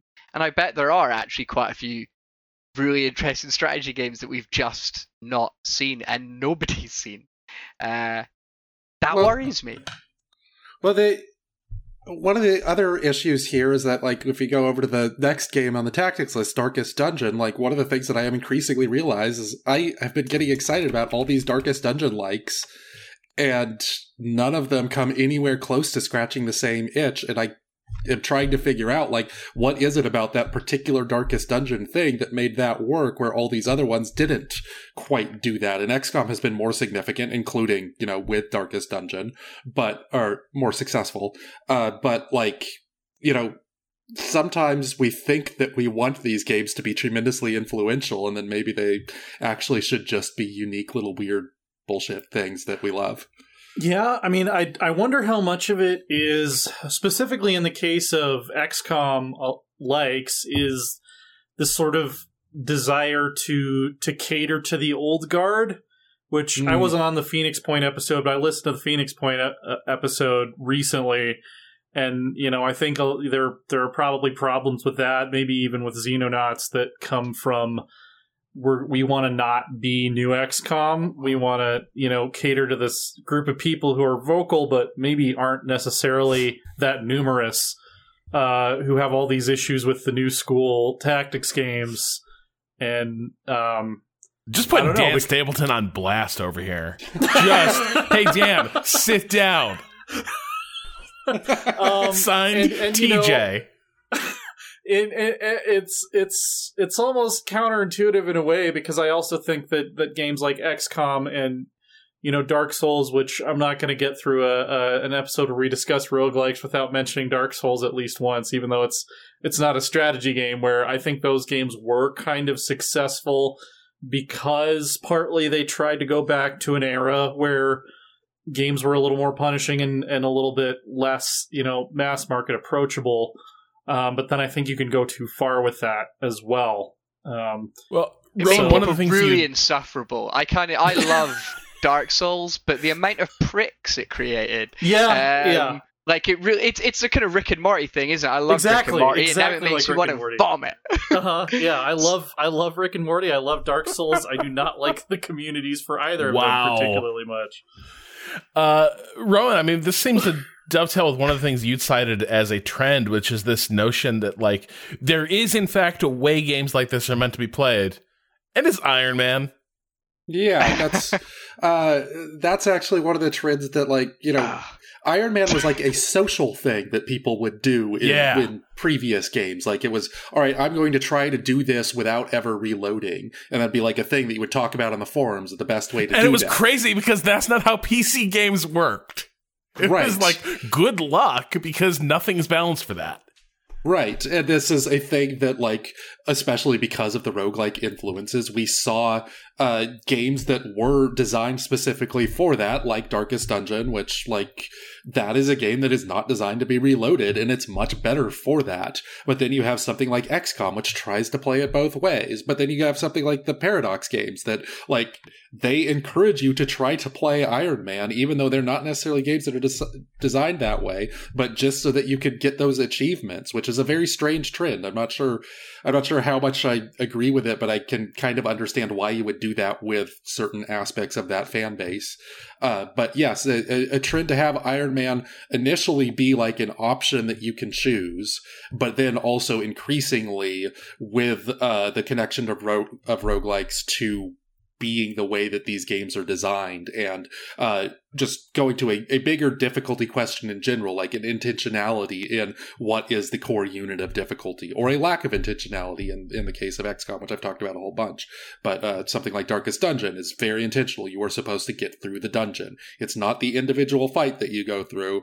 It's not beating the whole game. It's you are trying to get through each dungeon one at a time, and those things will build up, uh, which um, definitely creates a lot of interesting kind of design trajectories and choices. And then when you take it over to survival strategy games, like one of the big differences between those and a traditional city builder is you are kind of supposed to lose, and you're kind of supposed to lose in that you are supposed to play on Iron Man and lose hilariously and go and try again the next time. And that's, you know, what Dwarf Fortress and RimWorld are based on, and Oxygen Not Included is kind of partially based that way. Uh, and this this becomes uh, one of the major kind of social trends in the genre, and then a development sort of trend where you see people like the uh, you know, XCOM developers saying that it's meant to be played on Iron Man, and then us here at 3MA being like, that is total bullshit. You, that game is not at all designed to be played on Iron Man. Uh, and that's part of the reason that, like, we struggle with XCOM and XCOM 2 in the late game is that it gets to be, like, so overwhelming and not, not developed for that. So, yeah. And if it was meant to be played on Iron Man, it would be the default setting. It's not. That it's an optional thing for an additional challenge. Like the Yes. I, I think they're just retconning their game to sound. It makes it sound like a dick measuring contest whenever like Yeah. someone boasts about Iron Man, um, Well, or about how hard now their who's game putting is. Dan Stapleton on blast? well, it's it's exactly no, it's exactly the same thing as as a carnival barker saying, you know, I bet you can't hit this thing and make the thing go all the way up and ring the bell. Like it's a marketing tactic. They want to they want to take people who who you know don't like having their egos bruised and be like, "Hey, I bet you can't beat our game on Iron Man. That's the real way to play." Like I don't think Like in Darkest true. Dungeon, it's not. It's the core way to play the game. It's not like an additional mode, and Right, it would be yeah. weird to not like to s- like to save scum in Darkest Dungeon. It would just the game would be shit. Well, um, it, uh, I don't know. Maybe not. Maybe I'm being unfair. I, but I don't it- think I don't think the massive backslide, like after two bad runs, like the the back to back wipe experience in Darkest Dungeon is pretty demoralizing. There, there, Sure, there but are- it's meant to be a demoralizing game. I mean, I guess like having the option is always nice. I just feel like that's Yeah. the na- that it makes sense when that's the optimal way to play it. Whereas with something like XCOM, it seems just wild to claim that. Well, I think there's an element here of we were talking about how do we learn games. One of one of the questions is is a game meant to be sort of played through once as an experience? You sort of learn as you go, and that is the arc of the game. And by the end of the game, you sort of you sort of you're. uh your final exam, your demonstration of mastery is to beat the final sequence of missions or something. That's that's a traditional model, certainly. I think where the Iron Man discourse goes wrong is there's so many of these games that you don't know how they work until you've gone through them a few times and made mistakes, recovered for them, done that trial and error thing, and then you it kind of clicks. And I think what is kind of toxic about the uh, Iron Man discourse, and uh, it, strategy games are a different thing than uh, sort of Souls likes, and and so I can't speak to that. But in in the strategy space, what the sort of encouragement to higher difficulty levels, with the encouragement to the uh, irrecoverability of mistakes that that Iron Man engenders is it short circuits your ability to learn the game and it makes the process of learning much less fun. Strategy games are meant to be experimented with. You're meant to make mistakes and see if they are recoverable and then reload uh, you know from from a good from from a good bookmark you left yourself. I think those are all good ways to to learn games. And if you are going to remove that as an option, you really need to have tuned the game then so that process of learning through failure is fun in the Iron Man uh, in the Iron Man framework. So if you're not like, save would... scumming in BattleTech, you just don't love your mechs enough. because like letting them die when you just at a click of a button can bring them back and reload the game is monstrous. Yeah, so, I mean, so this depends on the game, though, right? yeah, like yeah, of course. BattleTech, like if you're playing the, especially the plot version. Um, sorry, I got an echo on myself. Uh, yeah, BattleTech, if you're playing like the plot version, like those plot missions are insanely difficult at times, and behemoths yeah. will die so much. But mm-hmm. uh, when you play like the the new version that they added with the expansions, where you, it's without the plot, you're just kind of being a regular mercenary. Like I prefer to play the the Iron Man ish mode on that way because it becomes about being the mercenary, and then like if you flip over to Battle Brothers, like that is I had yeah. the exact opposite experience of what Rob was just describing with Battle Brothers, where I did not enjoy the game or learn the game when I was playing it like on a regular reload your game mode. When I started playing that on Iron Man and when my decisions really mattered a lot and when I was just like, all right, this, this run's done. Let's on to the next one over and over again. Yeah. That's when that game started clicking for me. So I think it really depends on the game, the game mode, sure. yes. all these things. Like I, th- well, there is a very toxic discourse about difficulty that goes on but i don't think that iron man is good or bad in these in these ways necessarily fits into that terribly easily well, it's surprising think... how well it works in in games like CK2 because I think it serves yeah. a narrative purpose there yes. because it's it makes you think oh it's not about the victory. I think it actually emphasizes some of the things that we already really like about CK2. Um, I don't really give a shit about achievements, so I'm not doing it for that. I do it because honestly, it's just nice to go with my mistakes and not have the temptation to just reload and see what other crazy shit happens with my cursed dynasty. Yeah, well, and the other thing is tone too. I think like the the either implicit or you know explicit tone can affect how I perceive failure quite a bit. Like I talked about in Dwarf Fortress, it, it kind of has this detached irreverence to it. So failure mm. is kind of hilarious. In XCOM and even in Darkest Dungeon, I don't find failure as entertaining because it feels like they take themselves a little bit more seriously and so failure just feels like failure. It doesn't feel like you know this this sort of um you know this moment of comedy. Um but then i think you can go the other direction with it too because i haven't played a lot of oxygen not included and i think it's a fairly decent game from what i have played of it. But I think it tries to play too much into the oh, it's going to be really hilarious to fail, and you know we're going to build in all of this sort of uh you know upfront humor to it that like I don't find it as entertaining to fail in that game as I would in Dwarf Fortress because Dwarf Fortress is just kind of aloof and ridiculous, and Oxygen Not Included feels like it's trying too hard to make your failures funny. So I think, yeah, is there like an aesthetic of the failure spiral that's co- that's come into being yeah, in survival uh-huh. strategy? Rowan, Rowan, I'm curious what you make of that. I mean, I think Oxygen Not Included is weird because it's not actually that funny when you have the failures. Right. Like in yeah. RimWorld and Dwarf Fortress, it's usually like you have this complex system and there's one little person there who's fucked up. And like they, you know, become a megalomaniac and demand every dwarf build a statue of them before they do their job and that job happens to be the thing that feeds your entire community right. like that's funny where oxygen not included like it has that aesthetic but the game specifically itself is not about that individual failure point it's about a general like you have an ecosystem that's slowly declining for some reason. Um, so yeah, it, it just happens to be, I think, the combination of how that game works and Klei's uh, general aesthetic mode as opposed to like them super trying to make it hilarious to fail in that way when that's just not the way the game kind of ended up going. The joke in Oxygen Not Included is just P. That Yeah. that's it. It's the Yeah. like one joke. Um, I mean, but yeah, the- then CK2 is is very much the same, where failures in CK2 can be hilarious because of an intersection of systems that weren't necessarily designed to create humor. Is there a I'm looking at like the city builder genre, which had a sort of a decline and then resurgence uh, in this period, but then I think has ended up. th- It's a genre that's always had kind of a weird relationship with what failure is and what the consequences of like mismanagement are or should be. Uh, but I think one of the things that like Frostpunk is a small game. It is you know it, it- it's a very much a narrative survival strategy game that wants you to complete it. It wants to to have you finish its missions and complete a run. Uh, but when I look at when I look at city builders, I definitely think. I had this love affair with City Skylines where I was like, ah, now this is city building.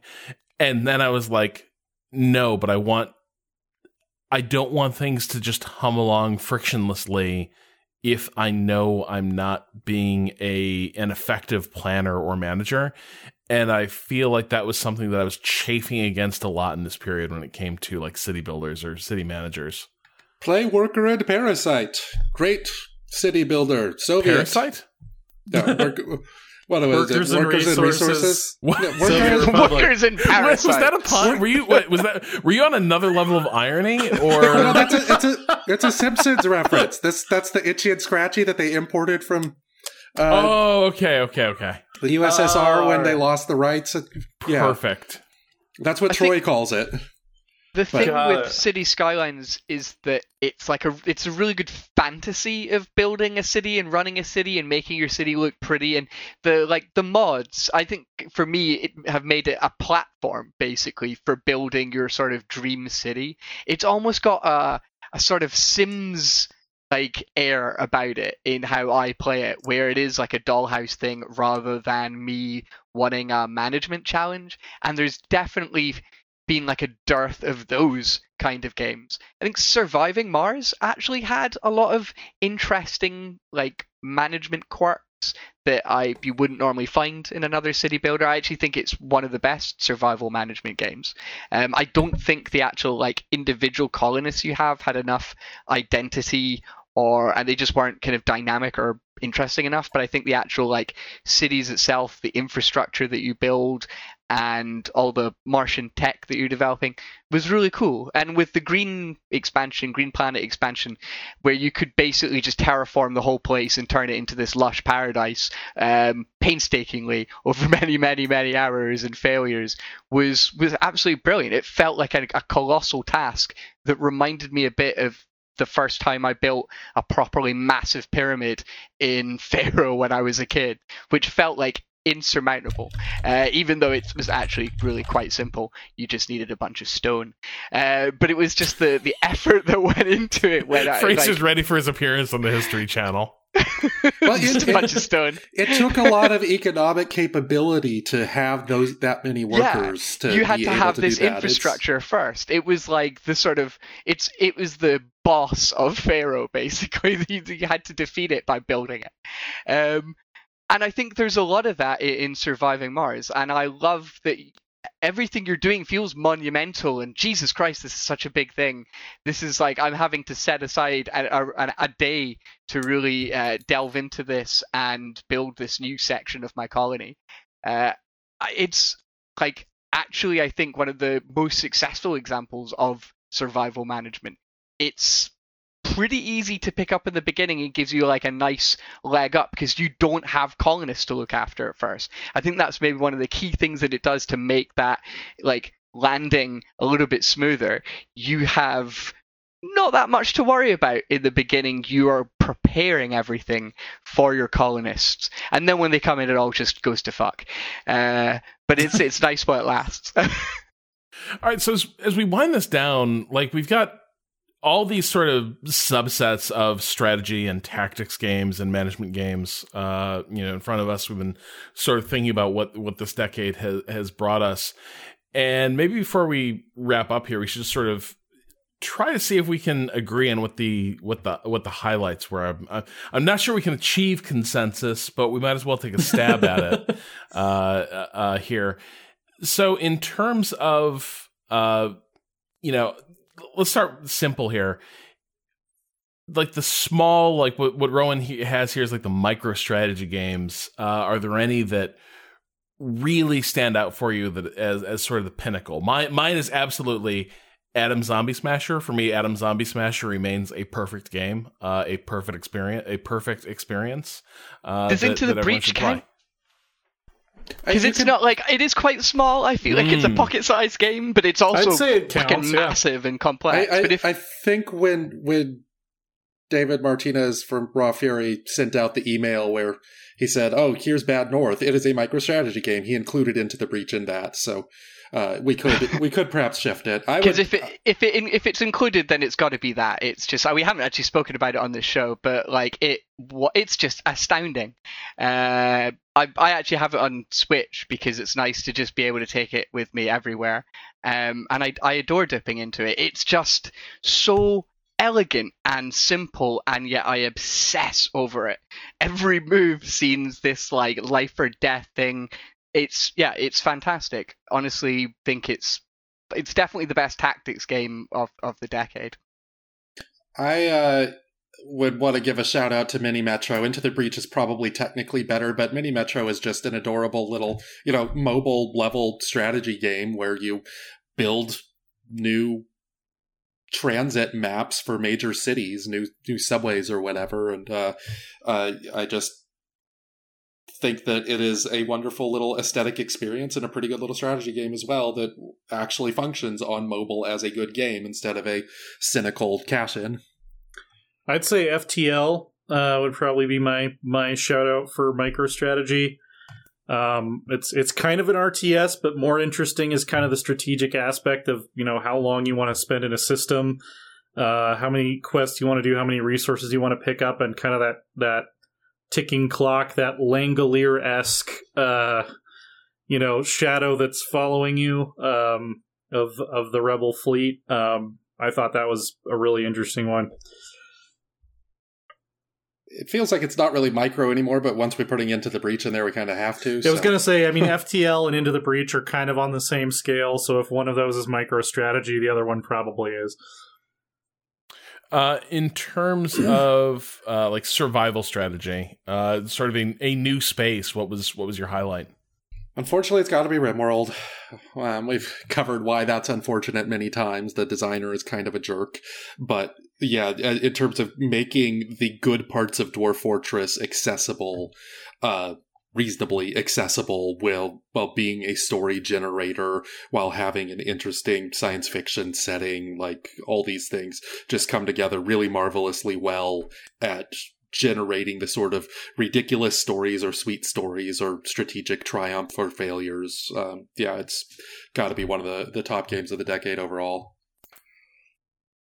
yeah, for me, it's a it's a toss up. I think between RimWorld but and uh, Surviving Mars. Uh, uh, since Rowan's already gone for RimWorld, I'll just say uh, Surviving Mars for reasons I've already uh, mentioned.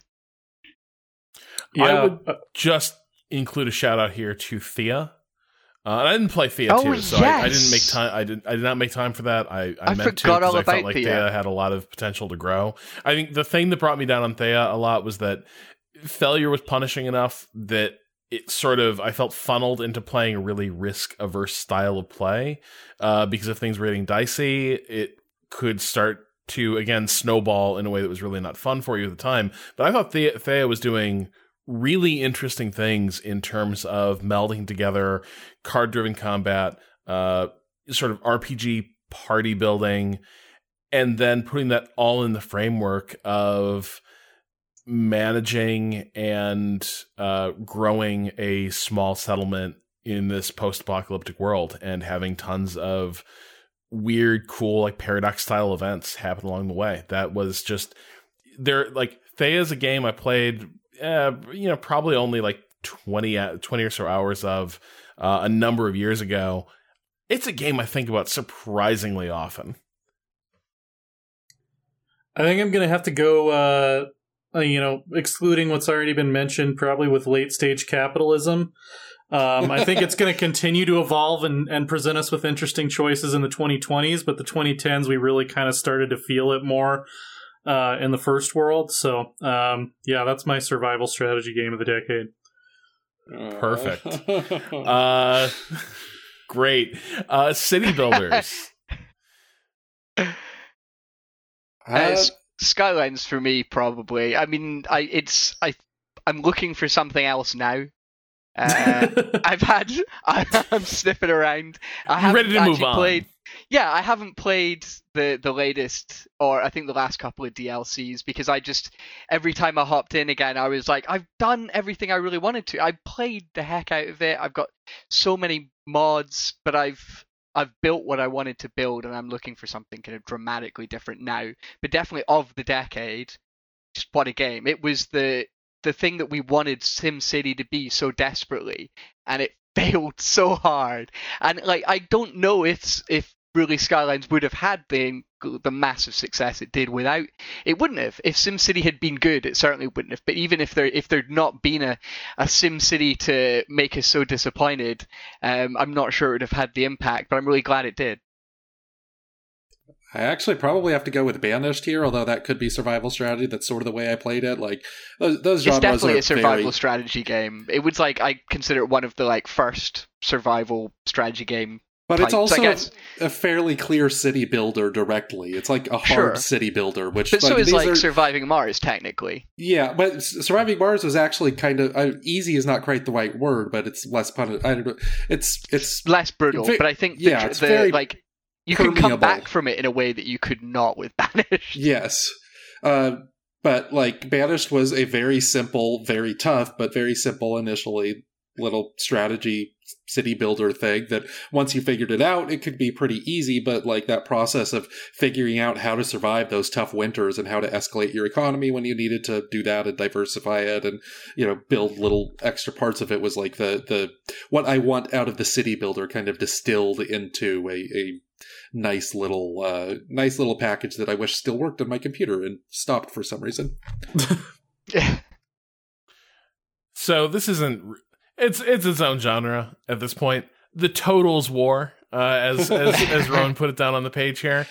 Uh, we right, had now it's gonna get bloody okay. So things that came out this decade in the Total War series: Napoleon, Shogun Two, Shogun Two: Fall of the Samurai, Rome Two, Attila, two Total Warhammer games, and Three Kingdoms.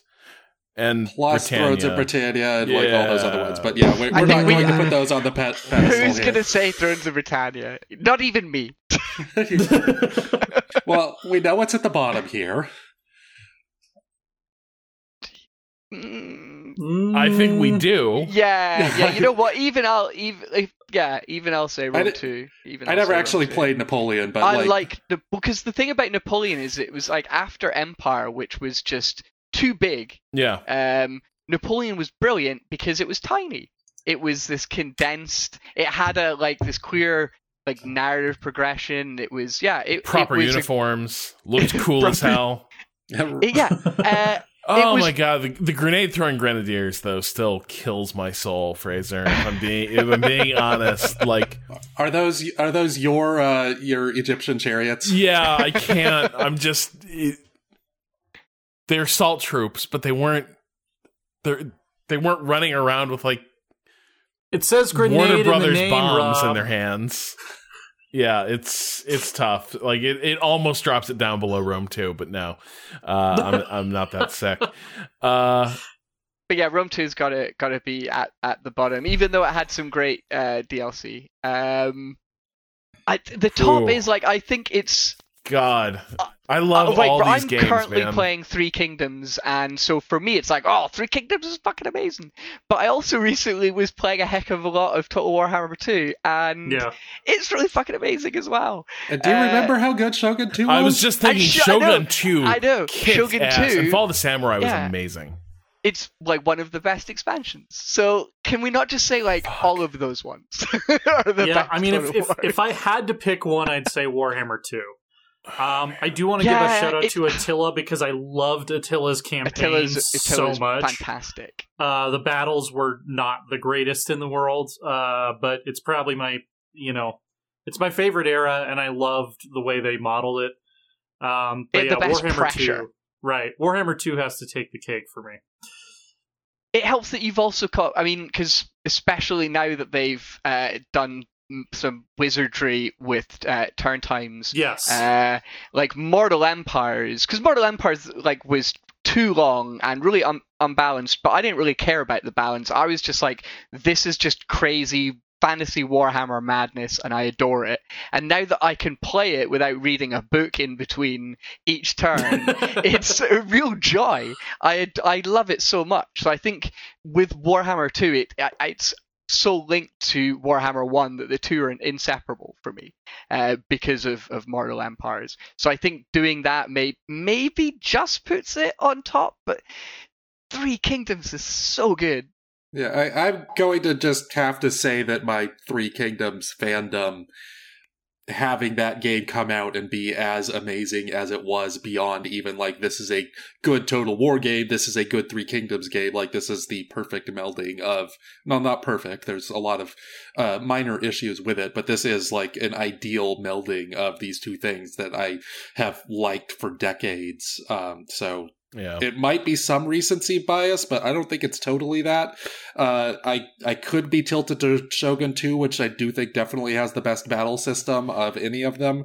But uh, Three Kingdoms campaign is just Yeah. everything I wanted. Rowan, I was almost there. I was almost like Shogun 2 is such a gorgeous game. It has such good battles. If you include like if you if you fold Fall of the Samurai into that, Shogun 2 gets real close but there, but then I thought about the strategy layer and Yeah. just Yeah. how many problems Three Kingdoms solves.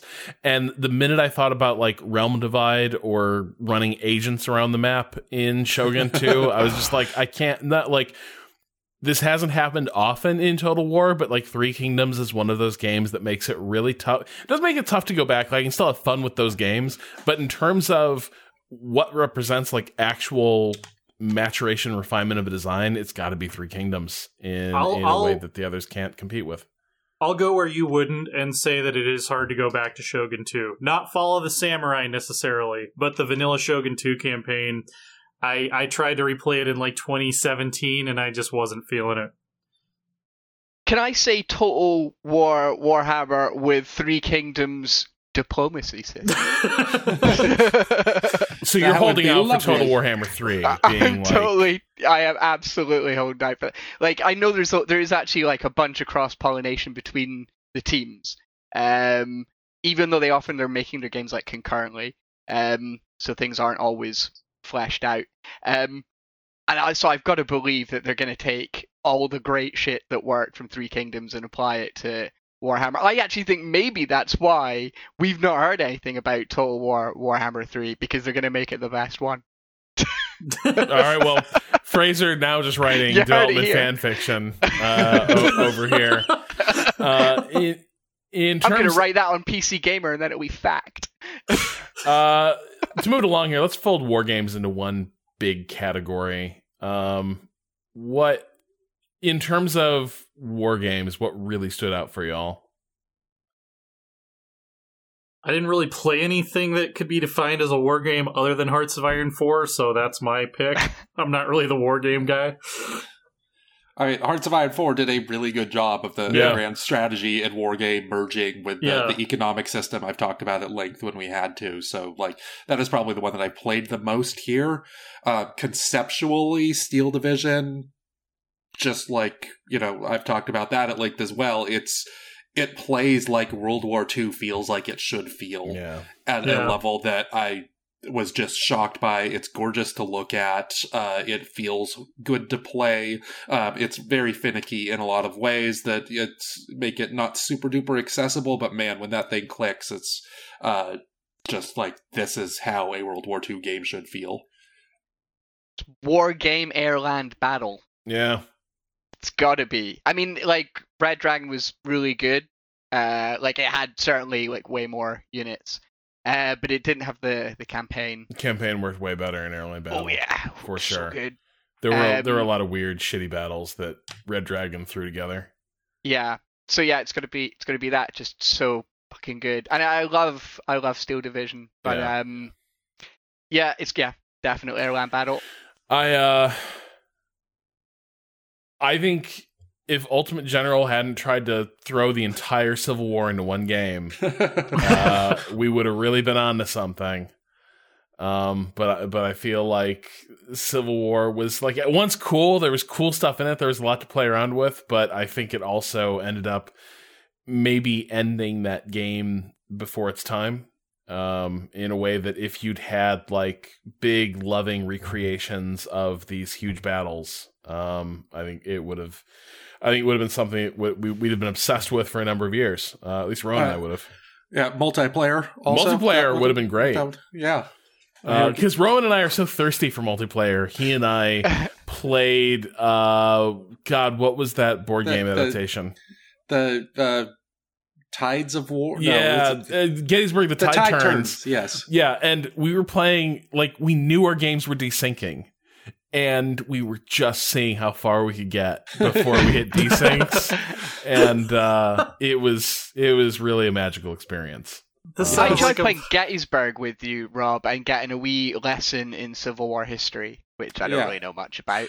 That was nice. That was evident. bit of an education. Yeah, It was, That's, it was- that's a bit mean. I didn't do brilliantly, but you know, if it wasn't a playing the losing side anyway, the racists, uh, I think is I was. true. So it was only fair, if anything, I was role playing. That that is true. You did uh, you did push it put push it in some interesting directions uh, with, with unconventional tactics. Uh, so RTS.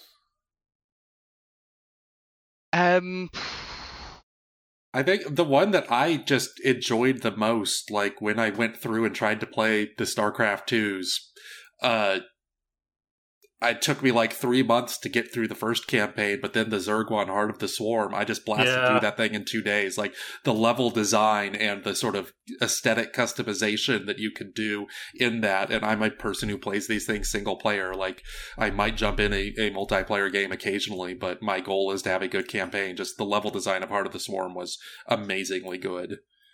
Yeah, I agree. Heart of the Swarm was definitely the strongest chapter of the StarCraft 2 trilogy. I liked Wings of Liberty a lot. Uh, I think Legacy of the Void was the, the weakest of the three. Um, but I mean, other than that, Ardennes Assault is probably what I would Yeah. call out. it's got to be Ardennes Assault. If you fold Company of Heroes 2 into one big omnibus edition, which these days you, you basically can. Yes, Uh, especially for the, the I think that might be multiplayer it for stuff was really good. Like I really liked the the multiplayer Oh, DLC the British that they Army. did. Oh, there's so much Um, good stuff in that game. Yeah, uh, but even without bundling them all together, it's uh, Ardennes Assault for me. Yeah. Like it had that because I, I think before that came out, that was one thing that I was moaning about not having enough of was a good dynamic campaign, and that has such a great but very very simple and straightforward dynamic campaign that just ties in with the mission so well. And those little random dynamic objectives that you get in the missions, these little additional challenges that you get that spice things up, like assassinating someone in particular uh, in the middle of some sort of snowy infiltration of some town was just fucking awesome.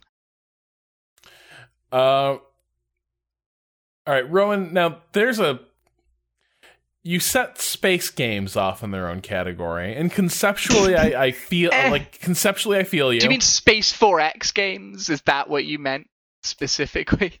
So, so Rob, you and I were both full on freelance writers from like 2013 to 2015, right? yes. Oh, the best space games lists. Right, this what you're when- ta- yeah, when- I've been there. Every other game that came out that we had to review was some new remix of Master of Orion 2. Up to and including a Master of Orion reboot. Like So bad as well. like I mean some of them were fine and some of them weren't, but like I've I I've just- spent the entire reboot, I weekends mean. playing games you cannot buy anymore because they were pulled from the Steam store. Like I started reviewing a game on Friday and it was pulled from the Steam store by Wednesday. yeah. I So- remember we, we played a, a, a, a reviewed a Space 4X game, Rob, and the developer came onto my review to have a go at both of us because he didn't know what we wanted from Space 4X games anymore, Which and he was having like an existential crisis but, or uh, something. It was, so weren't I we felt- all. and I was like, yeah, that's the problem, isn't it? It's like we're not really sure what these are offering. Um, I'm trying to remember what it was as well. Oh, that was uh, Dan- uh Daniel. Uh, Yeah, the- the, the the, real time. Master of Orion. it was Star. Drive. It was Yeah, Star, Star Drive. Drive. oh yeah, yeah. which Mhm. was fine. They were like fine, they just weren't great. Um, and they just didn't really do. They just didn't. I just didn't fancy them to be honest. They weren't very good. Um, they had some interesting like because they tried to do the turn-based uh, army combat uh, with your space bears and stuff like that. Uh, it could have been interesting because the actual like turn-based stuff in Endless Legend, uh, so the actual tactical combat was an okay part of it.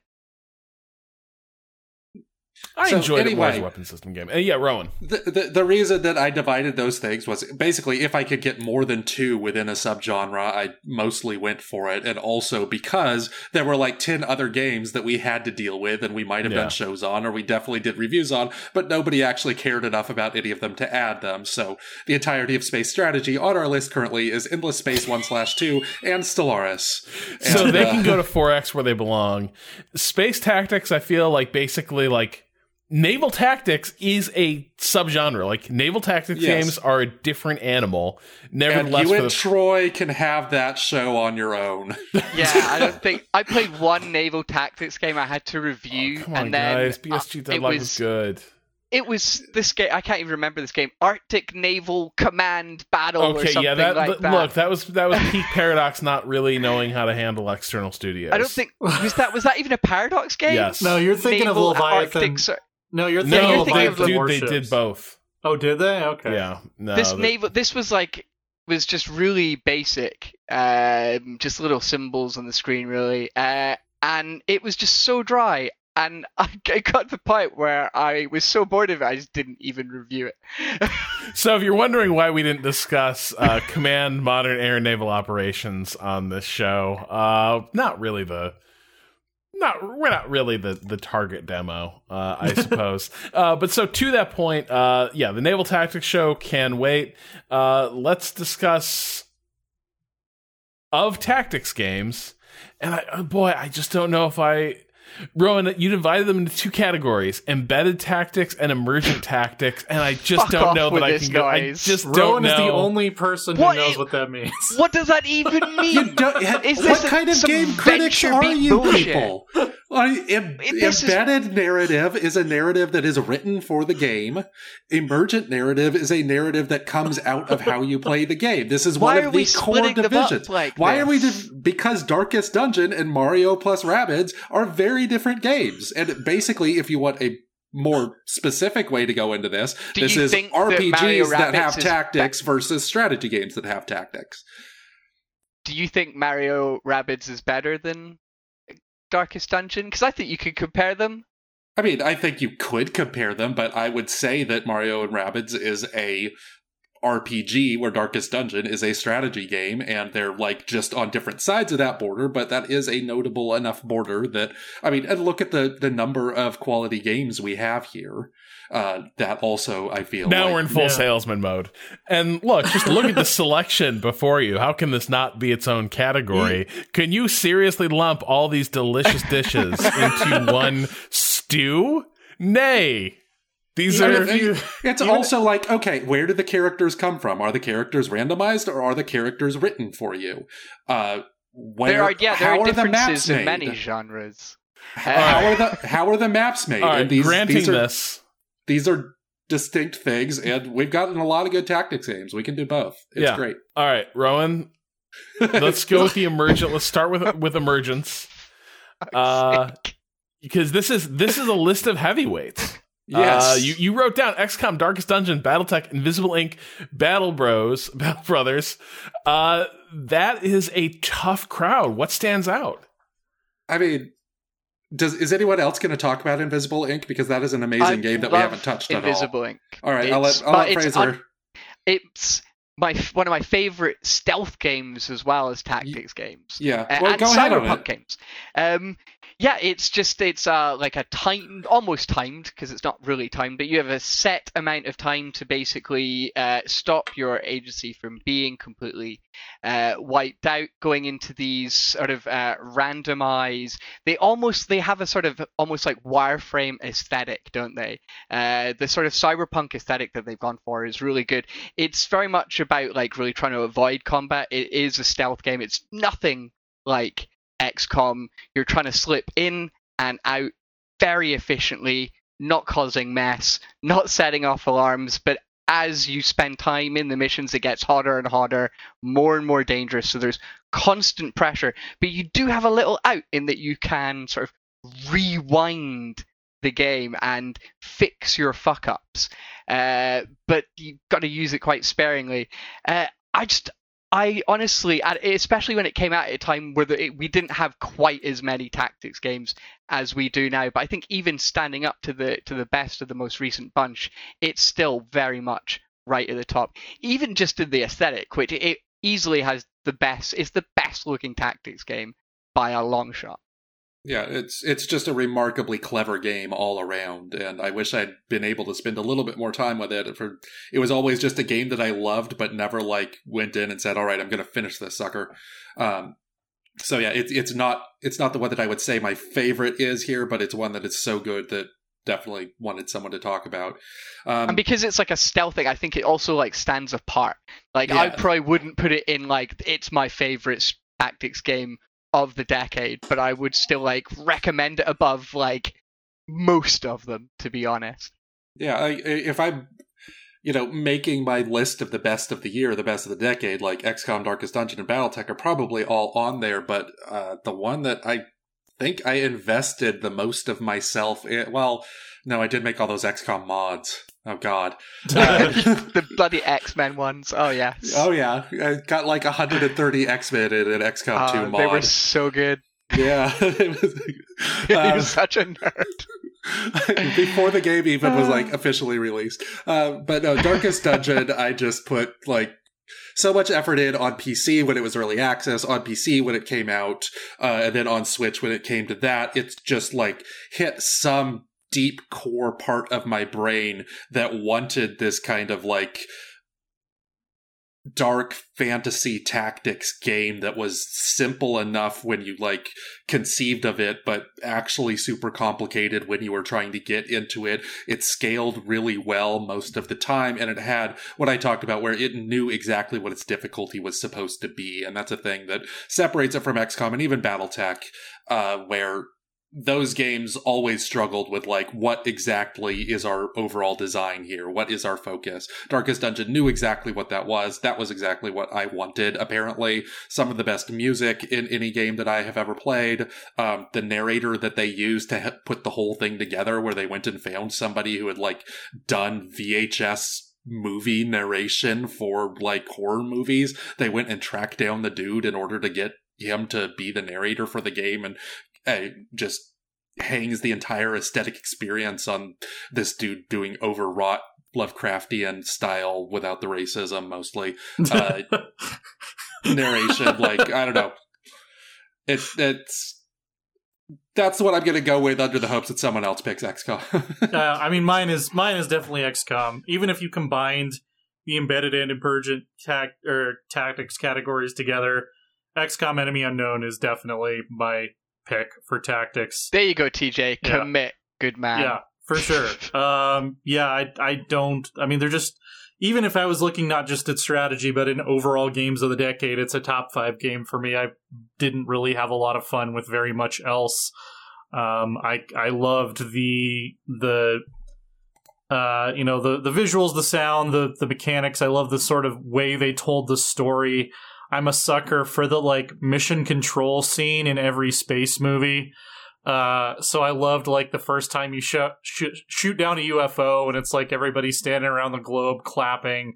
Uh, like that's very much my sort of thing, my sort of aesthetic. Um, I thought that um, it did have some issues with letting you build kind of an uber hero squad a little too easily um, which is something that the long war mods sort of uh, sought to address fairly successfully um, but yeah xcom what mods the long war uh, huh never heard yeah yeah, I, I, don't, I, don't, know if uh, that's ever been brought up on this show before. Uh, but we'll, we'll send good. you a link sometime, Rob. Yeah, uh, yeah. I, I, mean, definitely, definitely a, a, standout game of the decade in right. pretty much. Here's a respect. counterpoint. Okay.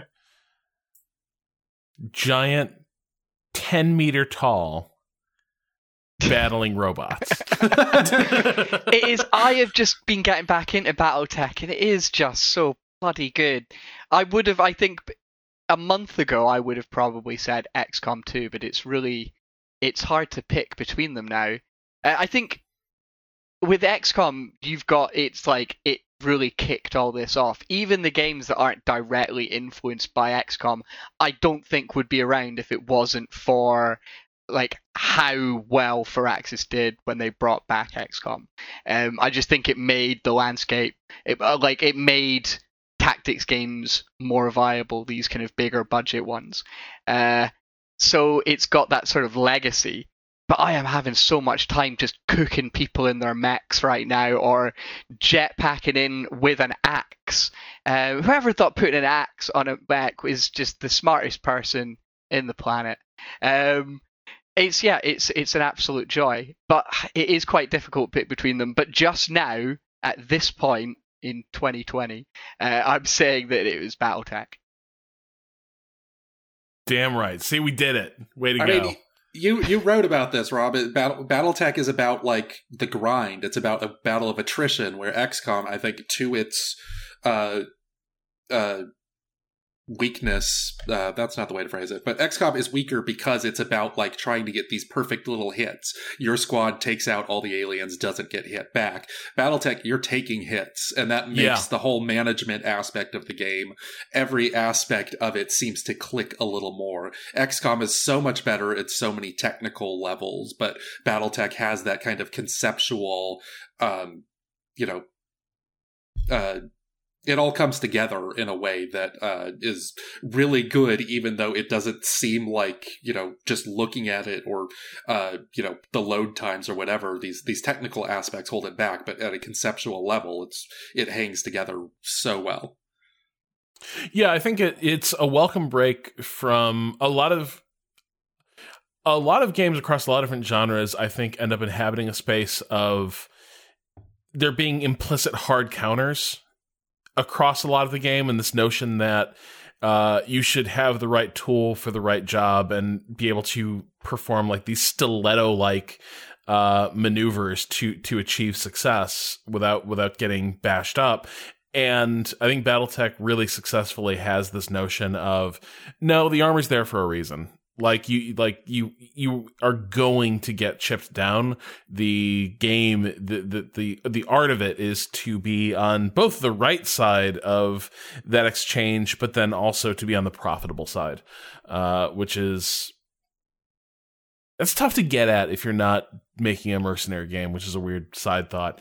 Uh embedded tactics Uh, just to shout out Battle Brothers, which also does that really well without having robots. Yeah, and also has it so that like sometimes what if robots were people and you couldn't repair them sometimes? I think that's maybe one of the cool things about BattleTech that uh, just other tactics games don't have, where it's like actually building your squad feels just way more compelling. Like I love my XCOM squad, but so much of that is wrapped up just purely in the cosmetics and that or that they've been with me for a long time like building your XCOM squads like as a class, the class progression is really pretty simple. There aren't many routes you can go, uh, but with BattleTech, you're actually building these machines, putting the components in there. You actually have to find the bloody Yeah. limbs and parts before you can even build them. And if they get blown up and you don't have any spares, well, you're fucked, and you just have to make do with whatever you have in your armory. Um, and I, I can't really think of anything else that, that does that. And it's it, for me, that's part of the joy of, of BattleTech is actually the construction of the forts. Uh, to embedded tactics. What, are, what are we talking about now? Like Emblem, Fire Emblem, that's the one. Three Houses, I like that one. Valkyria Chronicles, Divinity Original Sin. oh yeah. Oh yeah. Uh, D- Banner it's because that's an RPG, though. Really, are we? Well, that was this was well- roughly yes. Yes, this is these are the ones that are probably more RPGs, but have Right. significant tactical Mutant Year aspects of Zero, them. Shadow Tactics. Shadow uh, Tactics was really good. really yeah, but good. the actual very- tactic stuff wasn't that Pardon? great. Well, yeah, that one doesn't really fit because it's that commando style. Oh, yeah. No, sorry, what am I? RTS. Sorry, no, I'm thinking of uh, the other Shadow one with the magic and the elves and the cyberpunk. Oh, uh, Uh, Shadowrun. Shadow Run. Oh, yeah, it's a yeah. good Shadow game. Tactics. Fuck, sh- but uh, not- Shadow that's- Tactics is brilliant. Yeah, scrubbed that. I loved it. Yeah. Yes, Shadow, Run was also very good, but the tactical aspect of it Yeah. was not Eh, really yeah. at the level where we would talk about it. I, I because you know y'all are going to talk about Fire Emblem. Um, I would probably go with the expansion to Mario and Rabbids, uh, the Donkey Kong one. Was just like that was the ideal form of that game for me. It didn't have all those kind of like aspects of the game that were kind of trailing off. Like you had to pick three people out of eight and then like try to customize them and figure out like which ones went where. It was like you have these three who you develop in very specific ways and learn how to use them. The level design was because of that a lot more interesting. Um, and it just ended up being a really fun little expansion to a game that had no business being as good as it was. Uh, I liked Fire Emblem uh, because I'm single. Uh, so,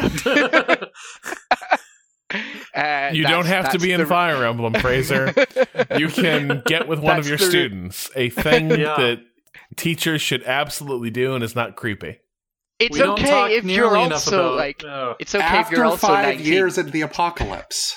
but yeah, no, we I, don't. We, yeah, I think it's ahead. pretty. It's pretty difficult to to pick uh, Fire Emblem because I'm not like fully through my third playthrough yet. Um, oh, so that's what you meant by being single. Wow. Yeah. Until you truly layers to it, understand the blue lions, you can't Yeah. really. Uh, yeah. Yeah. Uh, but yeah, it is. It's with Divinity Original Sin in the mix though as well. That it's it's really a tough one because it's for me. It's like the element stuff. It's it's the, the magic that makes the tactics of, of Original Sin two really quick. But it's just a great like the core of it as a tactics game is really good. But it is the creative use of elements and uh, pools of crap on the floor that can suddenly explode or curse you or maybe heal you or maybe curse you and set you on fire. Uh, and like uh, they were actually making uh, a pure tactics spin-off, uh, but it got it got shelved unfortunately. Um, and that I was being have been outsourced, right? it was being outsourced, yeah. Um, and it, like, I would have still loved to see that because that I think deserves its own standalone uh, game. But I think just because it's so it's an RPG with tactics, like tactical combat, whereas I would say that Fire Emblem is a tactics game with some role playing elements uh, and a visual novel and dating sim. Yeah, Uh, it's everything. It's it's tea got drinking multitudes. sim. It's a tea drinking sim. Yeah, let's just What go with charming Fire name. Emblem. Yeah. Uh, Uh, Valkyria Chronicles kicks ass is the thing.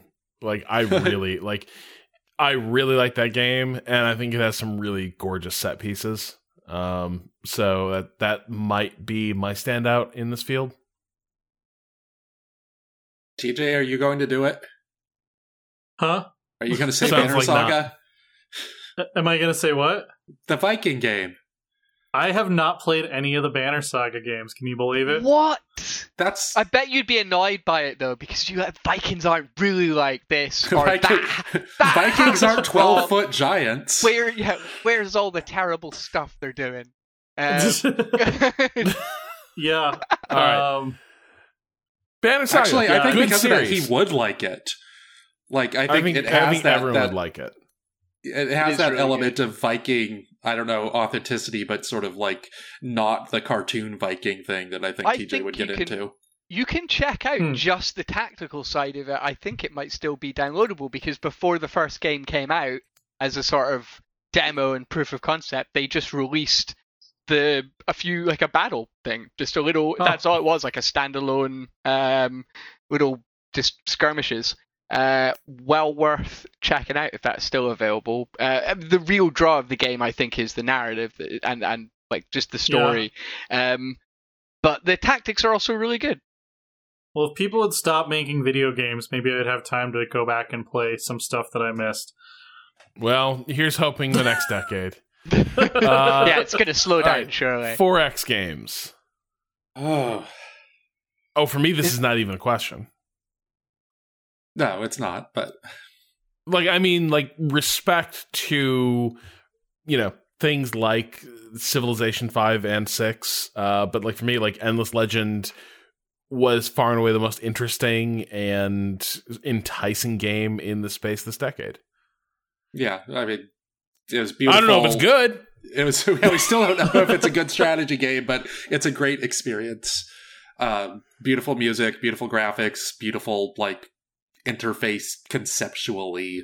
Uh, a really interesting, smart science fiction. Um, And I would still put that over like Stellaris. I certainly put it over the on the space games. And I think Stellaris does properly belong in this category. I, Yeah. I I think we can put everything on here above Stellaris except maybe Rome two. Um, so I really like Stellaris. Shocker, I know. Um, I'd, if someone put Ro- Romans in it, I'd be done. there, you can totally make the Roman Empire in Stellaris. There's, there's I've lots actually- of Oh, I'm sure you can. TJ, I'm, With that I'm fan base. oh. Um, I'm not sure I would put it at, at the top though. I think I'd have to go with with Endless Legend. But for a more sort of sandboxy, anything goes, it, um, I I do still get quite a lot out of Stellaris, and just for time played, the amount of time I put into that, I think I've put more time into the uh, fantastic uh, Star Wars Horizons mod, and that is another thing about Stellaris is that for me a lot of it is the, it's the mods uh, that really make it worthwhile. Um, and that Star Trek mod is the best Star Trek game uh, just ever, I think. Uh, so that might be it. Yeah. Maybe maybe the best 4X game is the Star Trek Horizons mod. Um, but if not that, I think uh, yeah, Endless Endless Legends has to have it. Yeah, I mean, I'll shout out Civ 5 uh, just because I've put hundreds of hours into it. Um, I do think that moving to one unit per tile made Civ a much more interesting tactical military game than it had ever been. Um, and I enjoyed that part of it a lot. Uh, there's other parts of it that I have aged less well. Um, but yeah, other than Total War and Paradox games, I think Civ 5 is my most played game of all time on Steam. So yeah, alone for how long it captured my attention, I've got to at least shout it out, even if I don't really think it's necessarily the superior game to uh, Endless Legend. and then Grand Strategy. Well, here's the thing. So there's there's one game of the 2010s. Uh, I believe it came out in 2012 that I would say is not only my favorite grand strategy game, not only my favorite strategy game of all of the 2010s, possibly my favorite strategy game of all time. Um, and that, of course, is Gettysburg Armored Warfare. Yes. Um, Thank you. uh, no, I mean Crusader Kings 2. I mean it stands alone. I don't think there's anything else this decade that was even in contention for my game of the decade necessarily. Like I thought about it for maybe 10 15 seconds. Uh, I love Crusader Kings 2. It's everything I want to see in a strategy game. Um, I've played it more than any other game that I own except maybe World of Warcraft, which is designed to be a time sink. Um, it's it's pretty close to perfect. If somebody could figure out how to integrate Mount & Blade Warband into Crusader Kings, that would be perfect. You'd never see me again because I would die at, at my in my computer chair, never wanting to ever go do anything else. The only problem with that is EU4 is way better. Ooh. um, I'm gonna say nah. That I'm gonna say nah to that. Is it's my maybe response. a better grand strategy game. Well, that's but I what the don't think- category yeah. is. So I know, no, thank that's you. why I'm By not your own disagreeing logic. with you. I'm not disagreeing with you, but I think like I get why TJ would say CK2 because I actually I just think it's a better, uh, or at least more entertaining game. EU4 is more elegant. It's more cohesive. Uh, but I like That, the messiness. that would have been the CK2. argument I rode all the way down to the d- down to the ground with the EU4. Uh, I'm not sure it is as much anymore. Really? Post estates, the way development works, like there's there's a lot of it's it's very fiddly now in in a way it didn't used to be. Uh, but that is the that is the arc of Paradox games. Hey, quick question: Who would Fate of the World on this? Me? Is that sincere? That's Like, uh, that weird- game that is totally flew weird under my one. radar. This was years ago. Like it came out in like 2010, right? It must have been I mean, really. I was trying to figure out what is a good grand strategy type of thing that is not a Paradox game because Paradox has kind of tried to brand itself as doing grand this strategy. is the climate change one, right? Yeah. Yes. This is. Uh, yeah, I Um, wrote about so- this for Destructoid.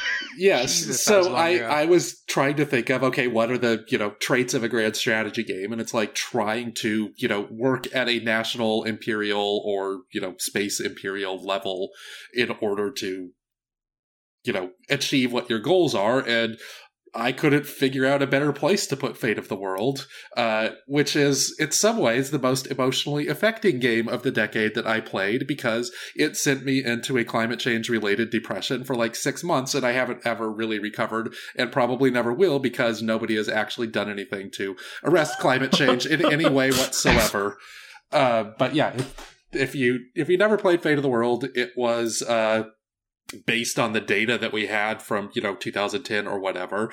Like it it posited that in 2020 climate change would get bad enough that uh, there would be kind of a world treaty in order to try to stop climate change from destroying the earth and you Pure fantasy. that you played that you played that uh that organization and you had little choices that you would make. It was kind of card based you would draw like five cards and figure out which ones you would play on which uh which area of the world. Um the US or North America pretty much always descended into civil war by 2050 tigers were always extinct by 2080 it's just uh uh really really incredibly depressing and i've heard that the designers had to like try to make it gamier in order to not just be an incredibly depressing thing.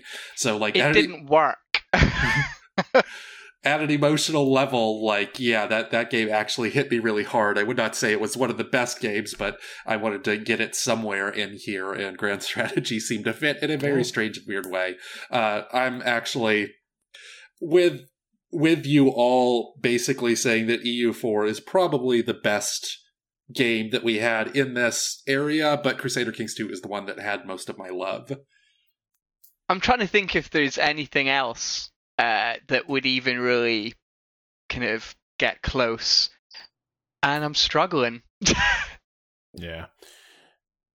Vicky two. More games need more. More games need pops. And Oh, but yes.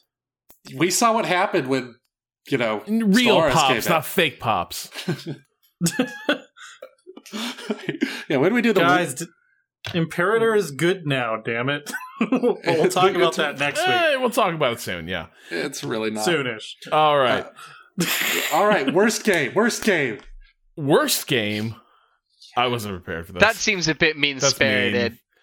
also, I don't Uh, like the the nature of I this don't is to leave things behind. Like I don't remember shit. That that's recency bias for you. Okay, most disappointing game, Mm. which is really what worst game is. Okay. Well, then that makes it easy. Uh, do, do we want to see it? I, I don't know which one Fraser would more yell at me more Oh for. right, yeah. uh, I mean, I'm not going to yell at you for either of your choices. The the actual answer is probably SimCity 2012 or 2011, Yeah. whichever one it was. all Like right. that was just Yeah. that was just an epic disaster. They tried to add all this social stuff to it and forgot to Ah. actually include a functional game. Um, it it was just like this is this is a picture of a city that's get built gets built while you pretend that things are happening. Um, please, you know, make your friends buy this game so that they can join you. Oh my Uh, god.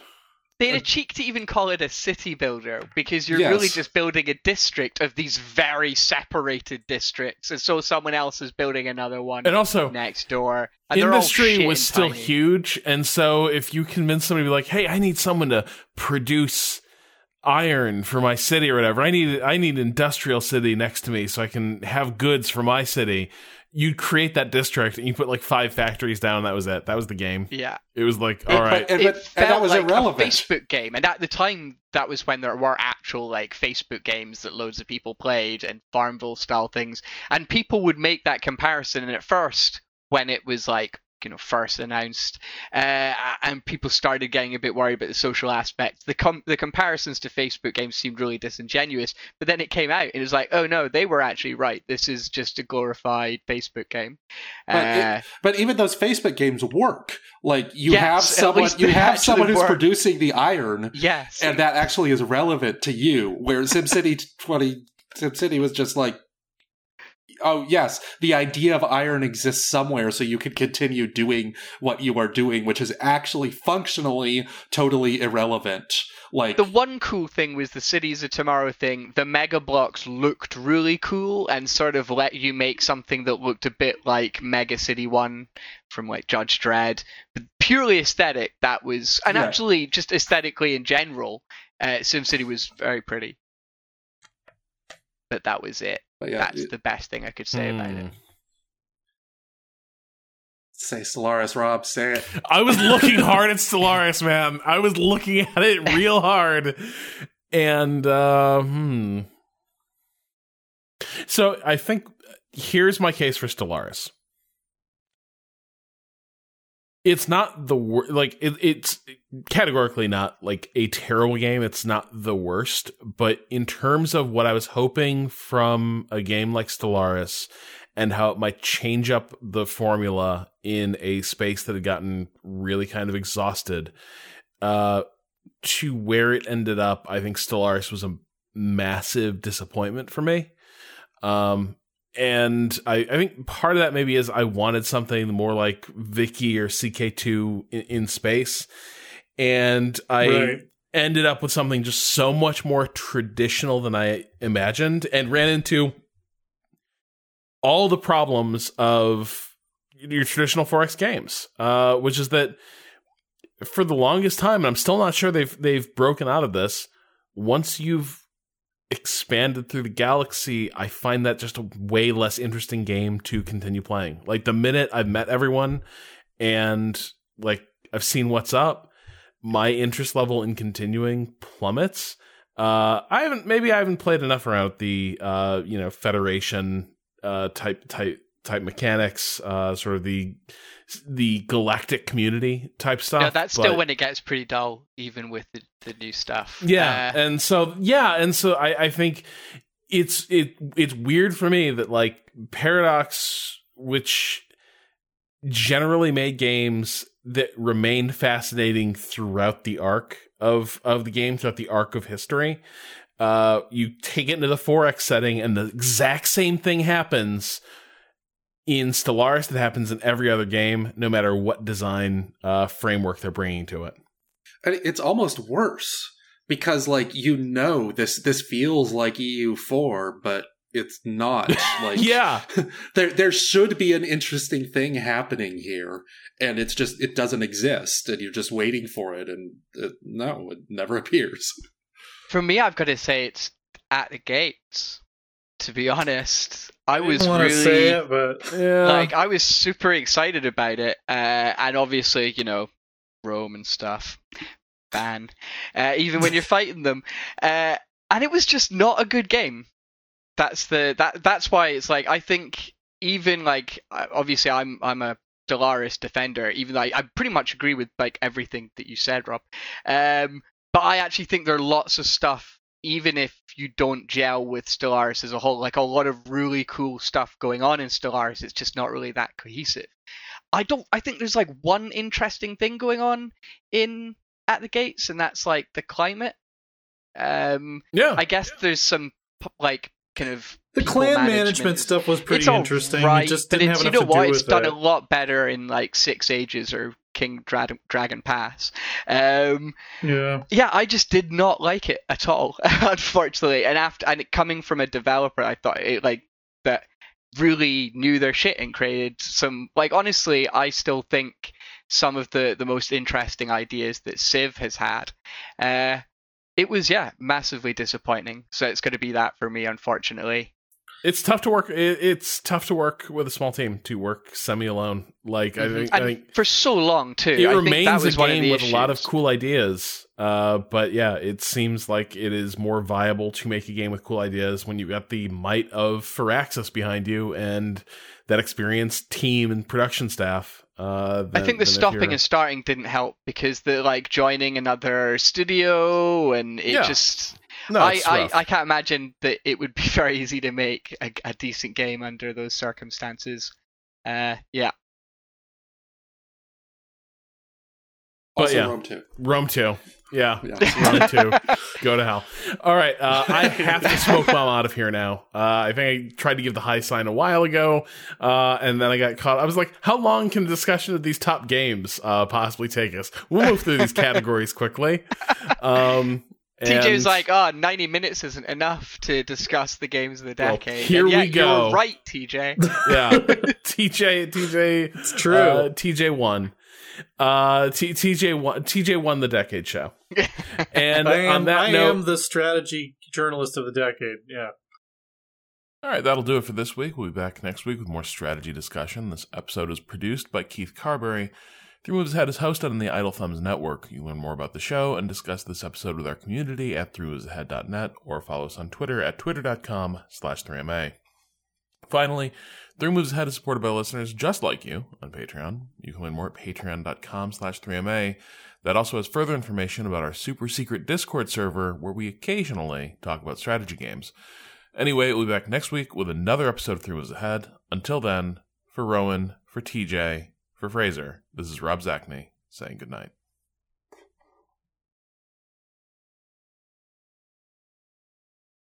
That will do it for this week. We'll be back next week with more strategy discussion. This episode was produced by Keith Carberry. So something very Oh. funny just happened. What happened? I stopped my recording. When did you stop your recording?